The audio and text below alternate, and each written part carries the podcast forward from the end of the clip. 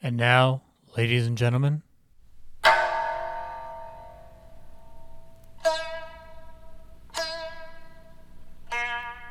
Kowai.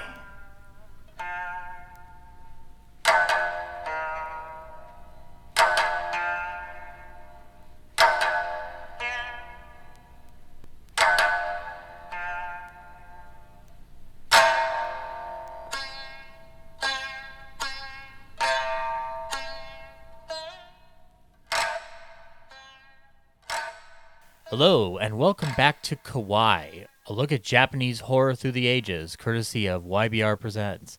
When we last left you, we were emaciated in the world of science fiction and its many odds and ends in Japan. But today marks the beginning of a delve into the spiritual netherworld. Ooh. As every culture can attest, we are not without the ghosts that can create anything from terror to allegory, and Japan has a firm footing in this domain that has managed to capture our attention up to this very minute. Today marks a major new chapter in the grand scheme of Japanese horror, and thusly it must be treated with an equally major outing. And of all films centered around the spirits in Japan, Masaki Kobayashi's 1964 epic Kwaidan remains at the forefront of this subgenre's pantheon, thanks in no small part to its illustrious execution and its stretch internationally. But hyperbole alone won't grasp your attention this time around. I mean, we are talking about a three-hour movie. You got time. You got things to do. So we need to get an expert in here to give you all the things that make it worth that three-hour time. So we are bringing back our uh, expert upon all experts. We bring you once again our instructor extraordinaire, Rashmi Manan. Oh, it's so great to be here. Woo! Back in spooky season. We made it. We made it to the Irishman of Japanese horror movies. It is, it is long, but in its defense, it is an anthology, so you can break it up. You don't have to see it all in one sitting. That's okay. Mm-hmm. That's true. Uh, uh, we are entering a different realm of Japanese Yes. horror, and arguably the one that is the most popular Yes. abroad. Um, yes. I, however, being of a mind to normally when I engage in my horror films, tend to be a little bit more uh, uh, American centric. Uh, one could argue that I enjoy carpenters as uh, the finest craftsmen out there. Haha. Nice. Um, um, and occasionally I like a good uh, Hooper uh, to uh, jump through, um, or and I'm always craving something. oh, Um, but but um, I will say that uh, uh, Japanese ghost stories are something that permeated my childhood, but they never engrossed me at that age. Uh, as I've gotten older, their effect seems to be more prominent in my brain. But um, there was a huge period between in the in the 2000s where we saw an onslaught of remakes handling these idea of vengeful ghosts, um, all uh, the Ring, the Grudge, um, uh, anything else you care to name, um, and Dark Water. yeah. Yeah. and also, and it's not even the international or the American remakes. It's also the film, the original films themselves Correct. from the country. Mm-hmm. Uh, managed to break through in a big bad way. Uh, Mm-hmm. One could argue it may not be the same uh, level of uh, prominence that it was maybe say 15 years ago, but Mm-hmm. I want to know. I want you to, if you could, you give us a bit of a background as to why this subgenre is so prevalent in Japanese culture. Why are go? What is the, what is the deal with ghosts, and do we need to bust them? You know, Yes, we do need to bust them. Uh, yeah, ghosts are a very popular theme. And, you know, this was what inspired me actually to do this whole series, Zach, because, you know, I'd heard a lot of podcasts that people talk about Ring and, and The Grudge and Dark Water and whatnot. And, you know, people people who don't study Japanese cinema, Japanese culture think that that, you know, that kind of late 90s is when all this stuff first happened. yeah, And the fact is, these stories have been around for hundreds of years.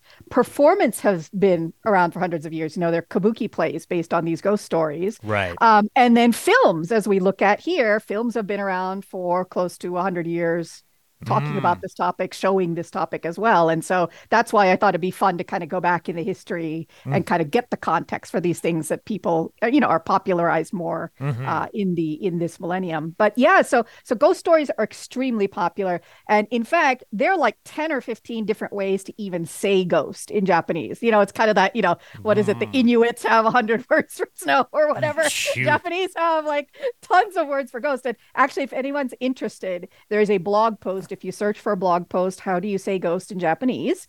Um, there's the writer of this blog post has nicely categorized them. You know, they're kind of more yurei is the more kind of generic term, but mm. then you get like you know more spiritual terms uh more evil terms you know there's all this shading to the meaning of ghost and and the first four films or so we're going to handle in this ghost series that we're doing zach are going to be actually the onryo and onryo mm. are the ones who are in Ring and Grudge and Dark Water. They are the grudge spirits. They're Ooh. the ones who have a grudge and they're seeking revenge, mm. and that's why they're back as ghosts. Do they so have so they have a ghosts. so they have a grudge and then they mm. put on a ring and they yeah. go swimming in dark waters. I got you. Right. I, I understand That's all right. of this now. That's exactly the, the, right. the pattern. I'm yes. ready for a PhD. so so yeah, and we're going to talk about Kwaidan in a minute. Uh, the book Kwaidan that the mm. film is based on. Uh, we'll talk about that in a minute, and I'll kind of can give a little more background on some of the various stories that are in there. But um, but yeah, ghost stories are extremely common and popular, and I think it kind of fits with some of the spiritual beliefs of the country. Uh, you know, we've talked about Buddhism a little bit. Another religion that is fairly prevalent and common in Japan is called Shinto. Mm-hmm. And Shinto is, I think, really comes from some of the native animist beliefs, just like uh, the US. Uh, Japan has their indigenous culture as well, and then there were people who came over from kind of mainland Asia and combined with those folks. Mm-hmm. Uh, but the indigenous people, uh, the, they kind of have animist beliefs, and that's kind of what Shintoism is as well, which is you know that they're kind of spirits and everything around us, right? That, right. You know, as Yoda would say, even rocks and trees, right? So even rocks and trees contain spirits in them and the, and that all our ancestors become spirits and mm-hmm. um and so i think that kind of concept of all these spirits living around us and be penetrating us what what I have that whole yoda speech right anyway yes. Uh, they're everywhere. Ghosts are everywhere, uh, and that's just part of the native beliefs. And and most people in Japan would probably consider themselves both Shinto and Buddhist certain ceremonies in your life are Shinto, certain ceremonies in your life are Buddhist. Uh, mm-hmm. of course, there's a small Christian minority, which we will talk about actually in an upcoming film because Christianity features in that film. Uh, but for now, mm. yes. So I think I do believe that part of that kind of just love of ghost stories comes from those kind of religious beliefs uh, mm-hmm. and spiritual beliefs that they have. Um, so in any case, um, yeah. So so look up look up all these ghost words. It's kind of fun to read them and the different shadings that they have. But yes, today's theme and the t- theme for the next three or four movies we cover are going to be the onryo, the the vengeful, scary, vengeful ghosts. Right. Um. So yes, yeah, so I'm going to dig into uh, Zach, if you don't mind, some of the other kind of culture and history corner points that I usually start these episodes with. Please do, because in in in specifically with this film, uh, I I want to know how something of of a nature like Kwaidan is able to uh, find itself amidst Japan at this current moment because this is again there's there's a lot of things to unpack here not the least of which of a runtime the way it's mm-hmm. shot etc what what's going on in Japan at this time that allows something like Kwaidan to enter the sphere so I would say it's probably less of kind of the time frame in Japan. Um, I think it's more uh, and I, I, think I'll cover this more when we talk about Kobayashi. This is Kobayashi's taste. I used to think, how did this Lafcadio Hearn book get turned into Kobayashi's movie? And well, I, actually, that mystery got solved for me when I read Kobayashi's bio. So a little teaser for later in the podcast. We'll nice. connect those dots. What I wanted to cover first, though, was this is the first movie we're coming covering that happens in period times. That happens mm-hmm. like in kind of samurai times. We haven't really done that yet, right? Most of the since we did sci-fi as our first unit, most of the movies were set in kind of contemporary or modern or even future times. Right. Um. So I think uh, it's worth it to just describe a little bit of some of these things that you may have seen in the movie. Mm-hmm. Uh, in terms of so uh, the appearance of a wealthy lady in samurai times. We haven't had a chance to really talk about this. We're going to see this a little more in some of the other movies we cover in this unit, but mm. uh, th- her common look was to have shaved eyebrows and then eyebrow pencil kind of drawn in in below. Mm. Uh, and then often veiled, right? There's kind of a sense of kind of, you know, she shouldn't be really seen by everybody. She needs to be kind of veiled. And then married women, and I think we may have talked about this in a previous episode, but married women will blacken their teeth. Um, and I don't know if that's to kind of make themselves less attractive or what it is, but that was just the custom. And so we see a few of those ladies uh, in in this film. I just um, assumed and... it was dental uh, dental related, like it's like a like it's a Like it's like the way people whiten their teeth now. Back then, they Oh, they yeah. were less vain about it. I don't No, know. That's what I thought. No, it's only the married women who do that. So you'll Mm. notice when you see a single woman, she will not have blackened teeth. It's only the married women who blacken their teeth. Yeah. Ah. mhm, So mhm. so if I if I were to listen to single ladies back in this time, it would That's be right. saying You if you'd like it, then you blackened teeth. i- That's right. if you like it, then you should have blackened her teeth. That doesn't work as a lyric. no, that's probably not as comfortable. No, no. No.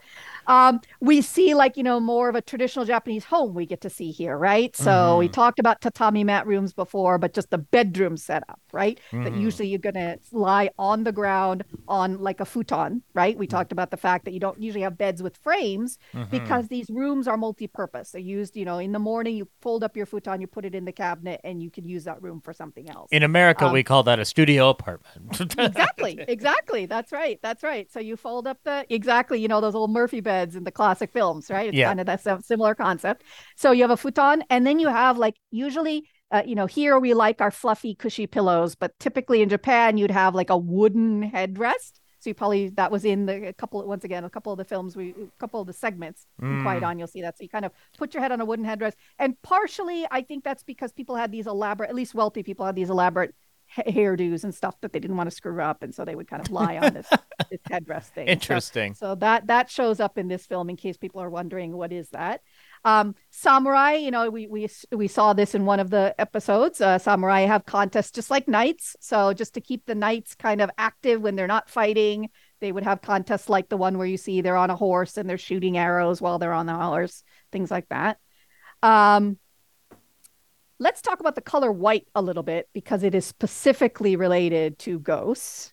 Uh, okay, so the, the derivation of this. Okay, so I have to talk a little bit about Japanese language again. So in Japanese language, we mentioned that there are these kanji characters, right? These ideographic characters, sometimes called Chinese characters as well. Um, and those characters will often have multiple readings. So this is another thing that will drive a foreigner crazy when trying to study this language.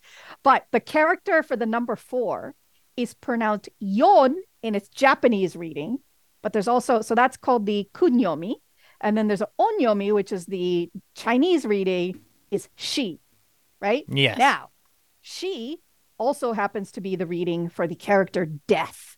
So death is shinu. Shinu is death. So that because they both have that kind of homonym she, white kind of became the death color. um, so so not only that, there's one more homonym. Um, hmm that uh so oh be, okay so white white sounds like death four sounds like death and so you will never find like uh if you buy like a set of sake cups in japan it's going to come as a set of five and not as a set of four because four Mm. sounds like death Ooh. yeah so there you go but anyway so that's why um, ghosts will often be a white color and so or wearing white and so Mm. that's kind of a key sometimes if you're watching a classic film and you're not sure what's happening there if that person's wearing white Mhm. they just might be a ghost No, no. now that's not 100% Oh. it's not to say that everyone wearing white is a ghost so it's not a 100 it's not a 100% mapping that everyone who wears white is a ghost but Mm. most ghosts will be wearing white Gotcha. yeah, okay. that happens a lot okay Interesting. Um, and so uh, traditionally, it's not as much a case now, but traditionally, like if a woman's being married in a kimono, the kimono would not be white because white Mm. would be inauspicious. It's the color of death. Uh, so it'd be like a red kimono, which is considered, you know, auspicious color. Right. Um, okay, so that's white color, and that's just a just just a guide, you know. So as we watch some of the upcoming movies, if you see a woman maybe in white, that seems a little bit odd. hmm She just might be a ghost. Oh, thank you, thank you, Jeff Jeff Foxworthy, uh, for for finding a way to insert yourself into this. Ah, Sorry. Anyway, okay. Uh, so that's the color white. Um, I think we talked about. Uh, I don't, yeah, let's talk just briefly about graves since we're talking about death as well, and this will come up, right? So graves. So um, cremation is most common in Japan, and then you'll bury Mm. the ashes, mm, and then people will go back to those ancestor graves. This actually happened, I think, in the Yukionna uh, uh, segment of Kwaidan, where people go visit the graves. They'll clean the graves, they'll leave flowers, they'll pray, you know. And the feeling is that, like, you take care of those graves because your ancestors are looking out from you from beyond. they're helping you along, they're looking out for you. So in thanks, you need to take care of their graves. And so it's very common in Japan that there be seven several holidays in a year where you actually will go visit your ancestors' grave. So typically like the anniversary of their death might be Mm. one where you get together and go see the grave. There's actually specifically a holiday called Obon, which usually happens around August time, which is all about kind of honoring your ancestors. And so everybody goes back to their home and uh, their ancestral home, and they'll go visit the graves and and and stuff like that. And then New Year's often too, people will go by the ancestor graves. So so and if you watch Japanese movies, you'll see this a lot. So you know, there's a Koreeda film, Still Walking. That film's plot is all about a son going back to visit the uh, father's grave in one of these commemorative holidays. And then obviously dealing with a lot of baggage in their family as they're all getting together, right? Mm. So it's kind of like uh, you know, when we have like a Thanksgiving movie in the US, right? Where all there's all this baggage in the family and you take care of it or you get into it during that time. Kind of a similar thing. But anyway, okay, so that's ancestor graves. Um so those are some now I wanted to talk a little bit about uh some uh, Japanese instruments, and then get into this war that's in one of the segments here. I wanted to give a little bit of factual yes, information. I uh, this this fascinated me, but I don't. Yeah. I feel like the film only gives me a scratch surface. Yeah, version. you don't get a lot of it. So first of all, instruments because that we have a biwa player in one of our segments. He's the main character in in one of the the largest segment in the movie, and um, you know, there's several common. So Japan is, you know, once again, they have a whole musical culture that's very different from the West, and they have their own instruments. Mhm. Some of the common ones, biwa, which we saw, which is kind of like a lute.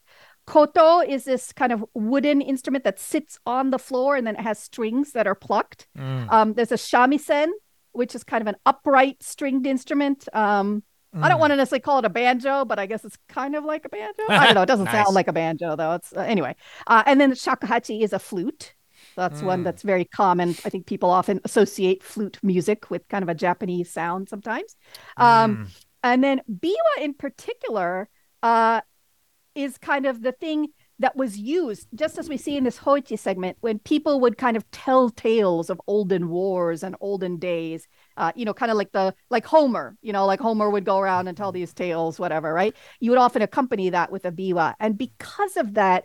The biwa became kind of associated with militarism because it's always kind of telling these stories of wars to this accompaniment. right. And we'll get into talking more about Takemitsu in a bit. But Takemitsu, our favorite composer, who's been in several of these movies, um, did not compose a biwa piece until he did the movie Harakiri with Kobayashi a few years before Kwaidan, Mhm. because it just was so associated with militarism. And of course, militarism was a disastrous experiment for Japan in the 1900s. And So- around this time, he is experimenting more with it, up Yes. up up into one of the primary biwa players for uh, this this film in particular. Um, he was already collaborating at this time with a gentleman named Kin- Kinchi Surata Suruta, um, who was a biwa artist that was uh, that is the primary source of the music that we're hearing in this film right, right. now. That's right. Yep, Um, I have a question though about the Yeah. biwa though because Stephen Prince's commentary on the Criterion edition of this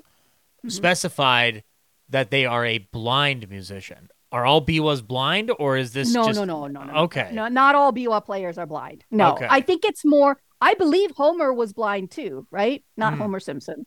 Don't.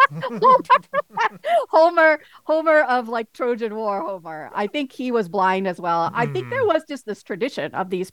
You know, most likely, I'm guessing, like if you're blind, you probably can't do some of the traditional occupations in that day. Not Mhm. saying that's the case now, but back in that day, you probably couldn't have done the typical things like a man would do for a job. And so you would become one of these poets that goes around telling these stories of war, and that's how you earn your living. Um, and so I think that's why that happened. I don't think it's one of those things. It's one of those things we just talked about with the white, right? It's like not all biwa players are blind, but a lot of blind people become biwa players because that became a way for them to support themselves. Gotcha. Okay, Yeah. because that clarified something. Because I'm just like, well, I don't think it's it's. I, I would highly doubt that you have to be blind in order No, to no, play no, no, this no. instrument. It's not a requirement. it's not a requirement. Okay. Absolutely not. Uh, you know, this happens uh, in India. I've seen this. I mean, unfortunately, to this day as well, that a lot of people, if you have some sort of uh, physical challenge that often you do end up becoming like a musician or something like that because Well, it's just a way to but earn that's a living. I I don't Yeah. I I I'll I I mean I I sympathize with that sentiment, but I've also like having worked with old time radio nonprofits. Um, a, a good there's a, a lot of people up in the leadership of that that are blind, and it Mhm. ends up being the most positive outlet for them Yeah. internally Totally. because it does give you a sense of accomplishment. Um, Absolutely. yeah. Absolutely. So I think, yeah. You know, especially in this day, right? When we're talking about classic Japan, right? Mhm, Yeah. For a person with a disability to be able to be self sufficient, right? To earn a Mhm, living. Yeah. I think it's incredibly empowering and it's great that they're able to find something to. I mean, I wish there were more opportunities available, you know, than just okay, Yeah. go be a musician because that's all you can do. But but yeah, it's great that they're able to have that. And in fact, Hoichi, as we hear, right, he actually became quite wealthy doing this, right? he was popular yes. and wealthy, so that's great. Um, yeah. So okay, so let's talk a little bit about this Genpei War. Um, so in Japan, when you look at Japanese history, there are kind of a couple of central points of tension that we're going to see both the beginning and the end of. So one of those points of tension is the uh, so Japan has several islands, right? So Hokkaido is up at the top. We're going to talk about Hokkaido in a minute, actually, because it relates to Kobayashi. He was born Mhm. there. Um, Honshu is the main island. It's the one that most of the cities you hear about are on Honshu. So Tokyo is on Honshu, Kyoto, Osaka, those big cities, Kobe, all of those are on Honshu. And then there's a smaller island, Shikoku, which is kind of southeast. And then the southernmost is Kyushu. Mm. Um, and so in Honshu, there's usually the east and the west. And there's always tension. It's like a regional, you know, it's kind of like north and south here or whatever, right? Oh, There's it's it, it's people- like tu- it's like Tupac versus Biggie. I gotcha. I gotcha. Yeah, exactly. Exactly like that, right? Because like Osaka, I, you know, I spent most of my time in Tokyo. So, you know, we all make fun of the Osaka people because they they have a different regional dialect. They speak Japanese a little bit differently. And so, you know, this guy, oh, those Osaka Ben people, you know.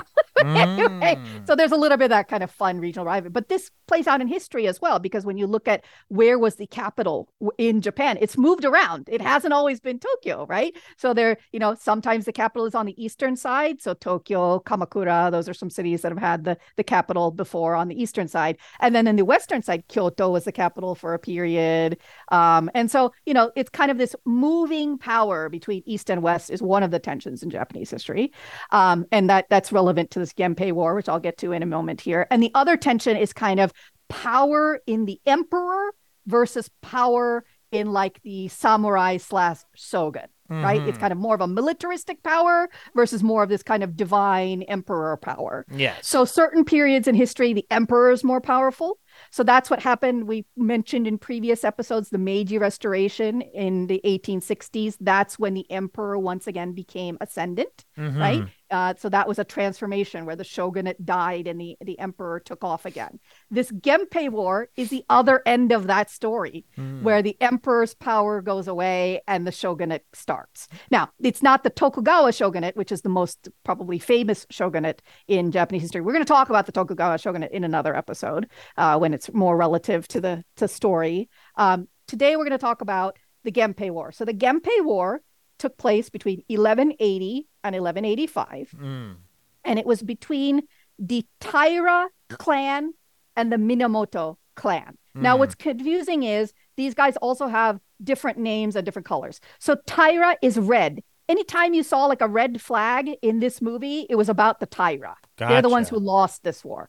The Taira have another name called the Heike. So they have two names Taira, Heike, red, all on Mhm. one side.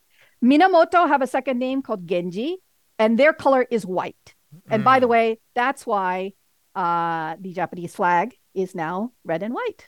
Ooh, gotcha. Yeah. Compromise. I like that. so the so the Taira lost this Genpei war, and then the Minamoto, it- the Taira was an imp- imperial family. We'll talk about it. They had the little boy emperor, the one who jumps off the boat, yes. um, or his guardian jumps off the boat with him. well, anyway. she, I, yeah, Uh, I, I, I think this is this isn't an admirable story like like Lon Chaney Senior dunking his child in a cold bath of No. water to wake him up. No, this no, is no, no, this is different. There's no waking up out of this one. no. Uh, but the Minamoto essentially established one of the first shogunates, the Kamakura shogunate. So when Hmm. they won this, they moved out to Kamakura, Beautiful city, Kamakura. Anybody visiting Japan, go see Kamakura. It's a beautiful place. Anyway, okay. So the decisive battle in this war was called the Dan no Ura battle. It wasn't necessarily the last battle, but it was the most decisive one. Mm. Uh, so maybe like Gettysburg in the Civil War or something, right? The the decisive battle. So Dan no Ura. Now this took place um, in the kind of little strait. So I mentioned those islands, right? So there's Honshu, which is the main island, and right south of Honshu is Kyushu. Mm. Between those two islands, there's a strait called the Shimonoseki Straits. That's where this battle took place. Yes. Um, and so the Taira clan stronghold was the inland sea. The inland sea is just north and east of that strait that where, where this war took place. And there's actually a Criterion channel. If you have Criterion channel, there's a documentary about the inland sea, which is beautiful. I, I recommend it. Anyway, Okay. okay, in this Dan no battle, there's a lot of drama, right? So um first of all like the tides like the tides and the winds were going in the Taira's favor in the more in like the beginning of the battle Mhm. and then the wind shifted in the middle of the battle uh and and the and into the favor of the Minamoto clan. And i don't i'm guessing this is when this happened is when this tide shifted a major Taira ally sorry a major Taira ally switched sides in the middle of the battle so they're basically literally looked at which way the wind was blowing and switched sides and so then what ended up happening, if you can imagine, right? So you're the Taira and like you're fighting the Minamoto on one side. Then once their allies switched sides, they started to become attacked from the back as well. They kind of got sandwiched, right? nice. Um, and so, you know, kind of not good news for them. Um, they did their uh they they lost terribly, lots of lots of death. There was suicide, Mm. including like we were shown where the emperor kind of was taken into the water by his grandmother, who was his uh, kind of guardian at the time Right. um, and a lot of regalia and artifacts and everything thrown into the sea as well. And so Emperor Antoku, who was a child, you you see him in the in that story. Right. Uh, he he died. He died, and pretty much as soon as and part of what the what the you know the the ally of the um the Taira who who switched sides in the middle of battle. Part of what they did was they told the Minamoto which ship the emperor was on, so then they could go attack that ship. And so that's Ooh. that's yeah, not cool. So that's when that uh that that's when that suicide happens. And and yeah, there's a lot of uh so historically what happened here is Kyoto becomes less important, Kamakura becomes more important. So we have that kind of transition from west to east, and then the ascension of the samurai, the decline of the emperor. Right. Um, and so, kind of the cultural Kyoto was a very cultural court. Um, Kyoto, luckily, was a city that was not bombed during World War II. So, if you go to visit it now, a lot of the old buildings and temples and everything are still there. So, it's really beautiful. If you really want to see kind of that soul of Japan, like classical Japan, go visit Kyoto. Um, and I think there's a lot of nostalgia around this court that it was a very high cultured court with lots of, you know, music and poetry and art and all that. Um, and that essentially, as soon as you start moving to the east, it become becomes much more a militaristic kind of culture. And so I think that's where there's a lot of nostalgia for these Taira, even though they lost. right. You know, it was kind of like they lost, but we lost this is we lost this good thing that we had, right? right. Uh, and so that's why I think there are all these kind of very long poems that to this day are kind of recited uh, about this about this war. And so that's kind of culturally. Now, when we talk about kind of ghost stories, lots of ghost stories come out of this, right? Because obviously there's a lot of death. Mhm. And so there's stories about the Taira warriors coming out of the sea, uh, mysterious flames on the ocean that sailors would see. And then Mm. I think they showed this in Kwaidan the little crabs that have the faces Yes, on them. yes, the ghost crabs. Oh, the Yeah. ghost crabs. I love these ghost crabs. We'll talk about them later. So But- this kind of war is ripe for ghost stories, right? Because obviously there's lots of death, so you're going to have lots of ghosts coming out of the Mhm, war. So that's lots of kind of, the basics of the the Genpei War. Yeah. So that's kind of um okay. So enough culture and history for today. Yeah, I don't think there's anything in particular to associate this with this time other than really Kobayashi's taste. And we'll get into that in just a moment here in terms of Mhm. why did he pick this as a subject. Um themes in this movie so um you know obviously the ghosts right so in particular like that first first story in the anthology of like the the hair that attacks you right the vengeful hair Yeah. um that's literally in the grudge and the ring Yeah. like there are actual scenes that are exactly like that where yeah. like hair is attacking Ar- people. arguably not as neat as what happens no in this film no i think because this is much better it's yeah it's it's I'm not gonna lie. You, we we as a culture tend to giggle at things that are clearly Yes. pulled from a string. Uh, But I would argue that this is by far the best example of what can be used with an invisible string. um, Yes. It is great. And there's more story around this, which I think makes it more meaningful. Yes. Um, there's uh, you know some Buddhist philosophy. We'll get into that more when we do the walkthrough, but that's something that I think pervades all of Kobayashi's movies um, Mhm. and has an influence in future movies as well. But yeah, the ghost, the ghost, the hair, um, and then Yuki Onna as well, right? So Yuki Onna is a very famous Japanese Mhm. story about this kind of snow lady. yeah. Um, there's actually a comic series that came out, Lady Snowblood, which also became a film series. There are two or three Lady Snowblood movies, which are extremely influential on your good friend QT's Kill Bill. So Kill Yeah, Bill has a yeah. lot We'll- of We'll talk about uh, QT yeah. for other reasons later on, Yeah. but yes, Lady Snowblood, a definite influence, and so thusly Yuki Onna has Yep. that influence. In and it. then I, I don't know if you want to get into this now, Zach, but anthology movies, right? Like we don't see too many anthologies. yeah, I Um, I wanted to I wanted to throw out a uh, interesting disclaimer to an audience who's listening to this and wondering if it will carry, if an anthology such as this will carry the same uh, auspices as normal horror anthologies that we're used to in the U.S. There is no um, overarching um, insert narrative. Um, So you don't have John Carpenter as a coroner. You don't have Mickey Rourke as a projectionist. What you have is um, the th- the stories connected um, almost as if though you are reading a book. Which I guess the best example of this in a modern context is Ballad of Buster Scruggs uh, on Netflix, which carries the exact same impetus, with the exception of just as you would in a uh, a Hollywood film, you show up, you push in on a book called The Ballad of Buster Scruggs, and you do not get that uh, that kind of uh, cheekiness with uh, quite on by any stretch. Although authorship and uh, writing are very important as a overall concept of not just the three main stories, but what happens at the very end. Um, but I, I was Yeah. very, I was, I was messaging you, and I don't know if I was as clear as I'd like to be when messaging you in regards to this, because I guess it's better if I vocalize it. It's not that I was like surprised that this was happening. I just was like mm-hmm. the the way this film can be, this way this film is viewed through my eyes, and having watched it three times, mm-hmm. I feel like I am cozily sitting down with a book. Uh, that's the feeling I get. It's not like what the film is showing me. It's the feeling that it evokes, and I think part of that has to do with the way it it th- these stories interconnect thematically, and I feel like I'm getting an experience from several perspectives rather than reading a straight through narrative. At which point, then my analytical brain goes Right. into overdrive. So it was kind of interesting to just kind of sit with this film in different auspices. Like it, it, it does feel like like it, like I I watched half of this uh at one point while at the gym and I had to shut it off because I was like I can't I can't look at it this way. I have to sit down. Um Yeah. and it's it's interesting to kind of get that feeling in a way that none of the other films we've talked about have managed to achieve yet for me. Yeah. Um, yeah. So I think this is a good point to talk about the book actually, because it is so Mm-hmm. so much the feeling comes from the book. Now, so Kwaidan is so first of all, the, the word in Japanese is actually kaidan. I don't know how the W got inserted. Somebody told me it's for transliteration purposes, but that doesn't make sense to me because the Japanese word is kai. So I don't know Mm. why we need a W in there. Who knows? Anyway, in Japanese, the word would be kaidan. Mm. Kaidan is kind of like it's translated as like a strange tale, right? Right. Tales of the weird.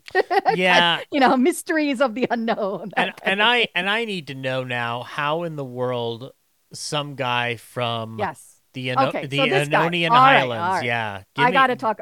So Lafcadio Hearn, super interesting. You know, I remember back in like second grade or something. I don't know if you had this in your school, Zach, but there'd be these like little activities you could do, and there'd be these little cards. They'll have like these cards that kind of have the stories of interesting people from history, like Helen Keller or whatever. And for Uh-huh. some reason in my school, they actually had a card for Lafcadio Hearn. So I remember reading about him in like second grade or something. but yeah, I know. Um, first of all, his name is really memorable, right? It's a it's a memorable name. It's not a name you hear every day. So I No. Remember that name. But anyway, super interesting guy. Yeah, we think he was born in Greece. Um, he's definitely of mixed ancestry, but we don't have all the, you know, it's kind of a little bit, you know, I think he's part Greek, uh, part. uh, He lived in Ireland for a long time. I think you maybe he was partly Irish. He lived in France. He lived in the West Indies. He lived in New Orleans. Now, keep in mind, this is like in the 1800s, right? It's Mhm. not just like oh, get on a a cheap flight and go somewhere for spring break kind of world. No, you know? I this mean, says it you took stick a lot of effort. and you yeah. stick there for a while. You're not going to leave too kind of- easily. Yeah. This is the age where you still would bring like letters of introduction or something when you land in a new place or something. You know, it's it's just a very different world. The fact that he did so much travel. Um, Mhm. in New Orleans, I thought it was interesting. He worked as a journalist in New Orleans, and at the time, he was married to a black woman. Um, and he actually Mm. lost his job because of that. He was fired for miscegenation. Ugh. Whatever. Anyway, yeah. So a very very forward thinking man Mhm. uh, very open to all these cultures around him. Eventually, I don't know if it was directly after the New Orleans incident or not, but somehow or another, he found his way to Japan. And he fell in love with Japan. Mm. Uh, I, I- don't know what happened to his, the, the wife in New Orleans. She was no longer the picture because he did marry a Japanese woman when he got to Japan. He converted to Buddhism. Mhm. He taught at Waseda University. Keep that in mind. We're going to come back to that. That's actually the link to Kobayashi. So we'll get there in a minute. But he taught at a Waseda is like the Harvard of Japan. There are three prestigious, the three most prestigious universities in Japan are Waseda, Keio, and Tokyo University. Did they So are the kind also of- have a, uh, a a Mark Zuckerberg equivalent? Was there a social network made at this? There probably is now. I haven't really tracked it, but yeah, I mean, all the people who run the biggest companies and biggest, uh, the big politicians, all of them typically come from those three schools. It's just kind of yeah, Ah, gotcha. yeah, now I yeah. need Japanese social network. I need the I need that movie. um, Actually, you could do one about that uh, Masayoshi Son. There should be a movie about him. ah, He's very he's very interesting too because he, he's actually of Korean ancestry, and so the fact that he's become so powerful in Japan is a pretty interesting story. Yeah. nice. Anyway, um, okay, so back to so he taught at Waseda, uh, and I will once again remember that. I'm going to link that in a minute. Um, but that and so as part of you know he really got into kind of these cultural studies in Japan, and what he did was he traveled all around Japan and just collected all of these stories. Now, of course, he did this not speaking or reading Japanese. Uh, his wonderful wife, whose name is lost to history, I I don't know what her name is. Uh, I'm sure I could find it somewhere, but uh, in any case, she translated for him. So Mhm. she's you know really, in my opinion, an equal contributor to all this. But Agreed. um, but anyway, that's how these stories came together and came to be kind of codified in a book that was also published internationally and became uh, somewhat popular for its day. And so it's very unusual, right? We've talked about how Jap- Japan, you know, isolated by geography and then isolated by policy. And so the fact that like a foreigner could come in and be the one to codify all these stories, I think is really interesting. It, it's very unusual that would have happened. I find it interesting from the perspective that we do have an American equivalency to this would be uh, Chandler Harris and the way he, I would say not so much collected, but stole stories from African American slaves and turned them into Uncle Remus tales. Um, true. this gentleman, this gentleman we're talking about seems far less of an asshole by comparison. I think I don't I don't think Japanese people saw it as him appropriating it or Hmm. stealing it because he remained in Japan that whole time. Yeah, I know. That's Uh, why I, I think said they he's. saw- yeah, yeah, yeah. It's it's that's why I said the difference is Chandler Harris stole. Yeah. Hearn Yeah, sure. adapted and- appropriation. yeah, yeah. there's a lot of appropriation. That is true. That is Yeah. true. I don't think that's what he was doing here. No, I think he was just kind of he was working in kind of cultural studies and and that kind of stuff and fiction writing and whatnot in uh in Waseda, and that was just one of his research projects. Is like, just let me go collect all this. It- I it- think this is yeah. more akin to when you had white professors from places like Harvard who went down to the South and recorded blues music, and they Mm. didn't necessarily do it. I think in an exploitative way. It was more in a let's let's let's record this and make this available to everybody. It's a- let's keep track of this. Let's add this to our archive so we don't lose this as It- part of our. it's a cultural culture. heritage scenario. Exactly. Yeah, I got exactly. Yeah. I, I think that's probably what more what I would link it to than mm. the It- appropriation it's it's side. it- it's anthropology versus opportunism. Yes. Gotcha. Yeah. Exactly, Yeah. exactly, exactly. Yes. So these stories, I did read. So he made several of these collections of stories. I read the one that's actually called Kwaidan. Now it contains Yuki Onna and the Miminashi no Hoichi, the the biwa player. So those the middle two stories are the ones from Kwaidan, and then there the black hair story and the the last story with the author in the author in the barrel. Mhm. Um, yes. Those two stories are in other collections that he's done. Mhm. But Kwaidan was really interesting. You know what it reminded me most of is like creepypasta. You know, like Yeah. nowadays, you know, these creepypasta, right? They're very short stories. They're very spare. I, to see what Kobayashi came up with, with what was on this page, really was stunning. You know, because Mhm. there's not all that richness and level of detail in the description of the you know they're just like stories like one person like urban legend type of stuff almost right like once upon a time Mhm. there was this woman uh you know there's one like like a wet nurse who wanted to die to save her her the baby that she nursed de- you know and and she died and then they buried her ashes and then there was like this beautiful cherry tree that grew up where she was buried and you know and, it- and it- milk would come out of the flower in a lot of in a lot of ways it carries the same uh the, the same auspices of pulp novels from pulp writers but the difference is you have a lot more mythology Yeah. and context based around the history of Japan as opposed to say like uh like like uh, Bla- the Black Mass Detective series you know what yeah, I'm saying less pulp, more like folk tales, kind Mhm, of folk yeah. tales meets creepypasta kind of thing. There's very much an urban legend kind of just that feeling of like these are stories that were just passed from one person to another kind of Mhm. feeling to them. Um, and so in the Miminashi story, Hoichi is not a monk. I don't know if he's necessarily implied to be a monk in this in the in the film, but I just wanted to clarify that in the story anyway, he's not a monk. He's just a musician. He didn't really have anywhere else to live, so the the priest at the the temple said, "You can come live with us." Mhm. Um, and the story itself has a little bit more of kind of like the ghosts actually the the the Taira clan ghosts kind of respond to him more like he can hear them talking. We don't really see that in the Kwaidan movie, so that's just a difference there. Um Yuki Onna in the story, they have 10 children in the in the story. Jesus And then in the story, she goes up. So Japanese, traditional Japanese homes, what you would have is you would have like a hearth in the middle of a, you'd have like a big room and like a thatched roof, and there'd be a hole in the roof. And that hole was for the smoke from the hearth to go through. So Mhm. basically, in the middle of the room, you'd have your fire, and that's to keep the room warm and also to cook on. And right above that, you'd have a hole in the roof for the smoke to go through. So that's where she goes up as she turns into mist and just goes up through that hole Mm. uh, in the story. Um, and occasionally you'll get a Lafcadio Hearn editorial comment in some of the stories as well, which is kind of funny. But they're they're a fun read. They're all over the place. Some of them are very gruesome. Some of them are more spiritual. Some of them are almost slightly humorous. Um, they're Yeah. fun, you know, just a fun, very light read. You know, nothing really deep about it other than like that that cultural history that's in it. So right yeah. And I- Um, yeah. Go ahead. I, I was gonna I was I was just gonna say like I find that it, it the way that the way that the stories are constructed um with me need, needing to still read Lafcadio O'Hearn's book um down the line here I'd love to take a crack at that now having watched Kwaidan a couple times.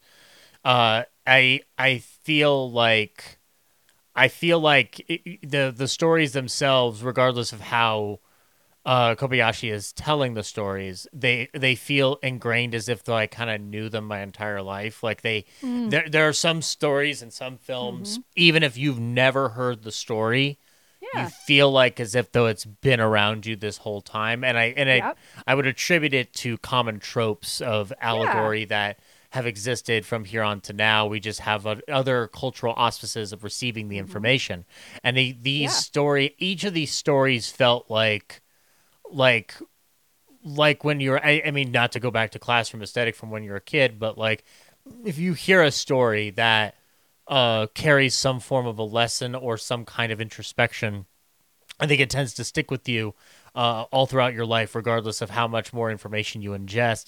And there's Mm-hmm. just something about this that felt like Kwaidan always existed as a movie, not just as a uh. Yeah, a book. Like it, funny. yeah, Yeah. I I feel like it. It's a film that I feel like even having seen this for the first time for this, it's almost just like, well, this this must have been with me my entire life, just because it, it has that familiarity attached to it based on the stories we're receiving.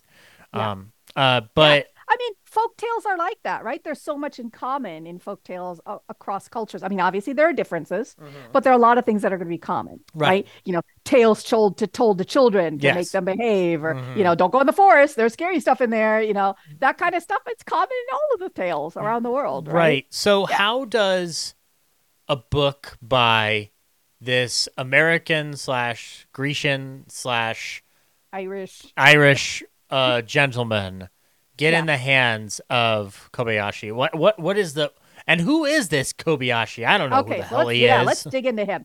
So I do want to note. So Kwaidan is by Lafcadio Hearn. The second book I read for this is called A Dream of Resistance: The Mhm. Cinema of Kobayashi Masaki by Stephen Prince. And Stephen Prince, as you mentioned, Zach, does the commentary on the Criterion uh, Yeah. disc as well. Correct. He's he's a big Japanese film scholar. He has a book about Kurosawa as well. If anybody needs to read more about Kurosawa, but anyway, um, so I I will make the Lafcadio Hearn connection in a moment. But let's just I'll give you kind of three things to remember about Kobayashi. So first of all, um, he is an artist. So you know we talked about like Ishiro Honda, who he went to. Honda went to film school, right?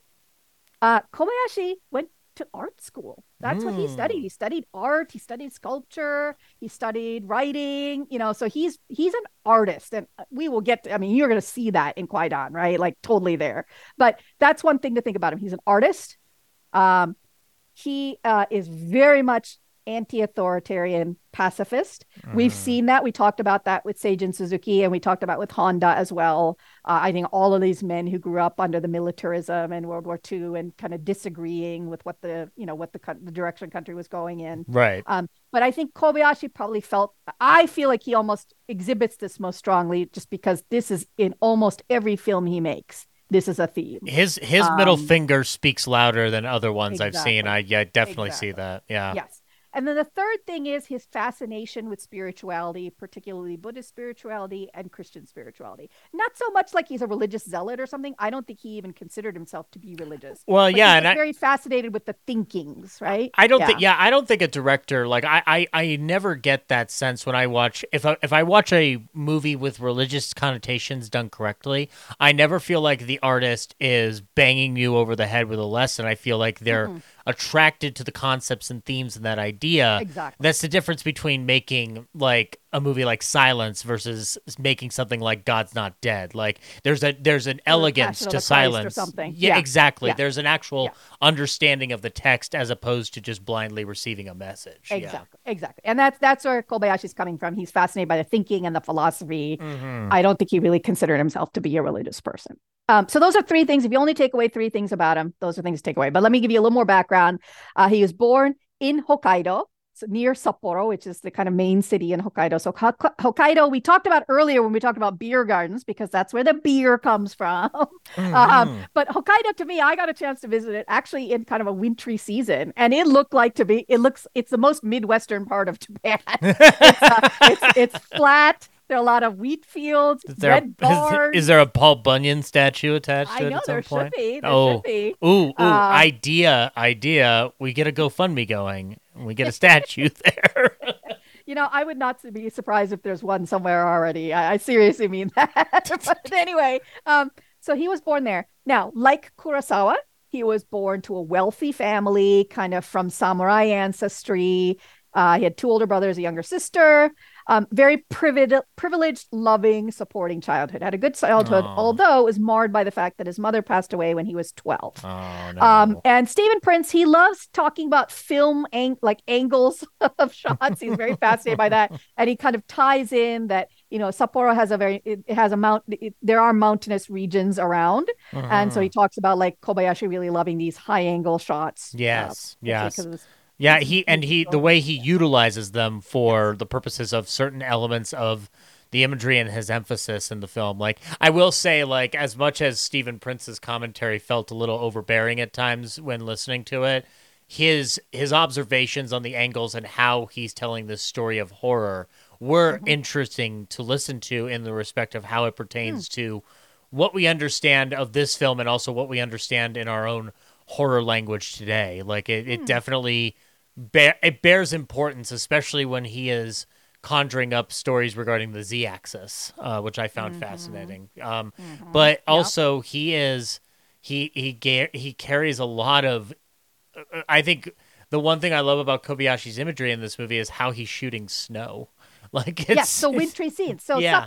So as I mentioned, Hokkaido is the northernmost. They do get snow. It's it's a- it's a Mm. cold part of of Japan, and so wintry scenes. He- said himself, Kobayashi said himself that he likes to put wintry scenes in his movies because Mhm. that that's his childhood. That's where he grew up. So yeah, we get a lot of that. And Yuki Onna is just so stunningly beautiful what he's done. yeah, Um, yeah, yeah. It- oh, So anyway, goes off to school. So as we mentioned, Waseda, kind of Harvard of Japan. So he goes there, uh, and Waseda is in Tokyo. So now he's coming up from Hokkaido into the big city.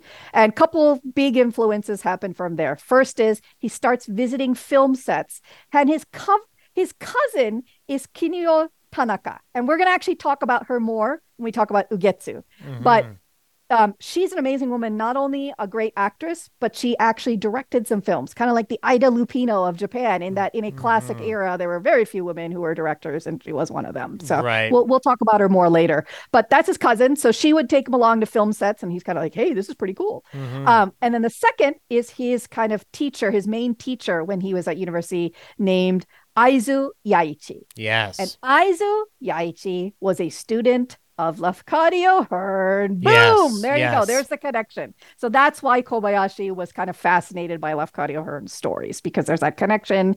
His teacher was Lafcadio Hearn's student. There yeah. you go.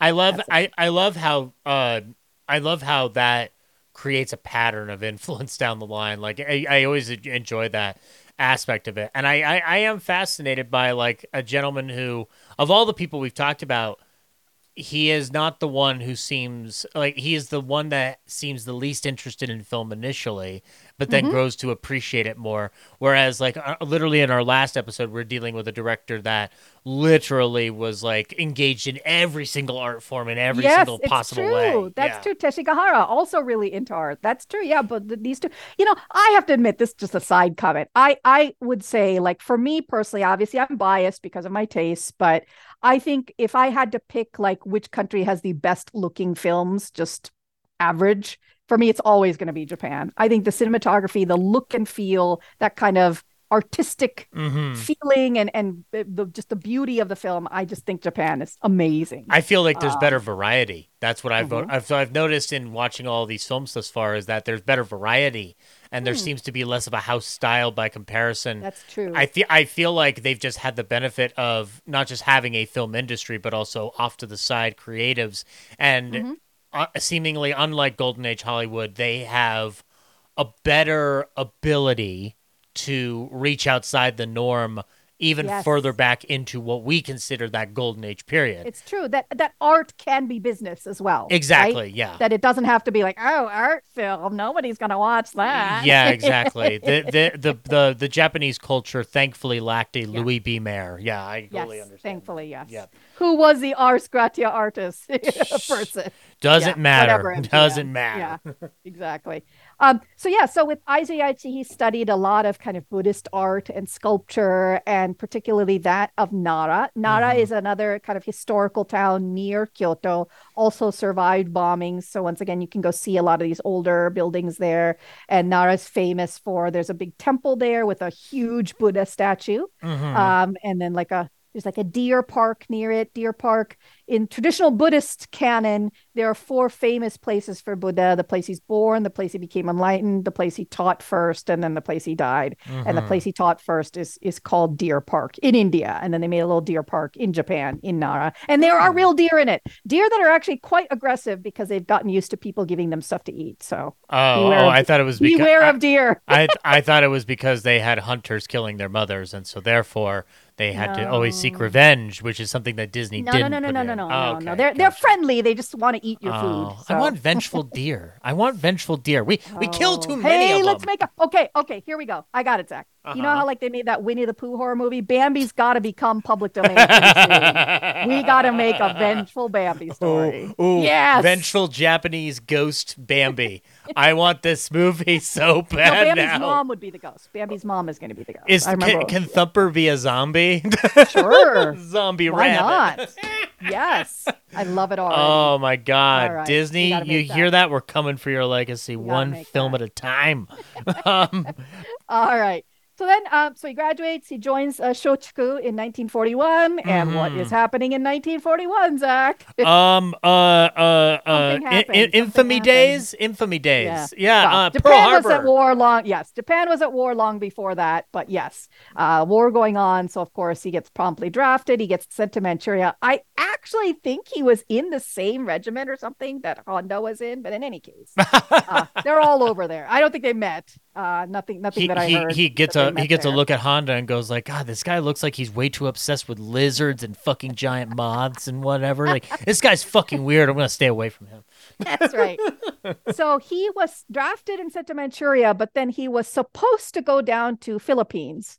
Uh, and and really by kind of later stages of the war, going down to the Philippines was kind of a death sentence because Japan was clearly losing the war by then. Mm, mm. Um, and but but because of American submarine activity, they actually physically couldn't get down to the Philippines. So he got rerouted to an island near Okinawa. Mm. And so, you know, we can kind of just this twist of fate is probably why he's still alive today because he missed out on both the Philippines and Okinawa battles where there's a good chance he would have died. So Mm. yeah, yeah, um yeah. It's but interesting yeah. to think of one wrong turn puts you like Yeah, changes I film know, right? history. It's definitely a butterfly effect. World it War II is like so. But, but World War II is the weirdest butterfly effect that exists in film history. Yeah, you and that's why that's why war is so tragic, right? Because when you think about all the people who died in that war, I mean, you know, there could have been people who cured cancer and made ama- amazing art, and yeah, you know, just amazing people who we lost. Um, so war is bad, people. War is bad. it's it's good for absolutely nothing. Say it nothing. again. Yeah. Da-na-na. So that's exactly what Kobayashi thought. Deeply anti-authoritarian, authoritarian, deeply anti-war. He even during the war was really working on developing compassion for the victims, including, you know, when he was in this near uh, island near Okinawa, there was a U.S. pilot that crash landed there, and all the other Japanese soldiers were like beating him, and he was just kind of feeling very sorry for this man. Mhm, Yeah. Um, he did spend a year in a prison camp at the end of the war, so he kind of was delayed in getting back home to war. Mm-hmm. Um, and then this is this is kind of like you know when I read when you read about Otto Frank, right? Anne Frank's father, like yeah. how did he even get back and start? It's kind of a similar thing. Kobayashi returns home. He learns that his father, his eldest brother, and his best friend had all died Mm. during this Mm. period. I mean, I, I just don't. It's just amazing the amount of tragedy people had to process all at once. It's- th- and it's wide and it's widespread worldwide. You have people like Yeah. Willie Wyler going Yeah. down overseas to film, and in the process, they go to village go, go to visit the village they uh, emigrated from, and to find that it's completely decimated, and that virtually your dead. entire family Yeah. is.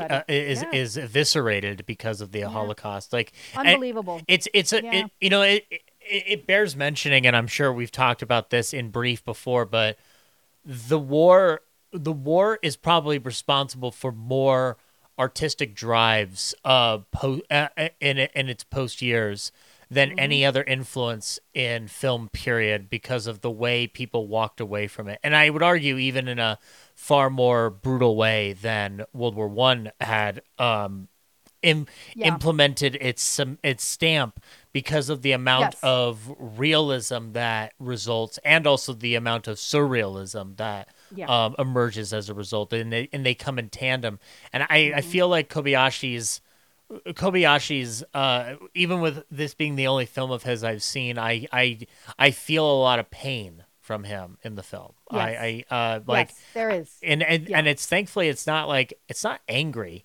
it, it- No, it's definitely sadness. It's just a sadness. yeah right? there's definitely Yeah. some there's definitely a bit of like a drive that could be considered mean when you consider the endings of a lot of Mm-hmm. these stories but i don't i don't feel like it's mean for the sake of being mean you know what i'm Mm-hmm, saying like it just it's tragedy that visually can can be read as mean you know um, yeah Yeah. So he returns to Shochiku. Couple of interesting things at Shochiku. He's made he's made to be an apprentice under Kinoshita. I'm going to talk Mhm. about Kinoshita in a minute.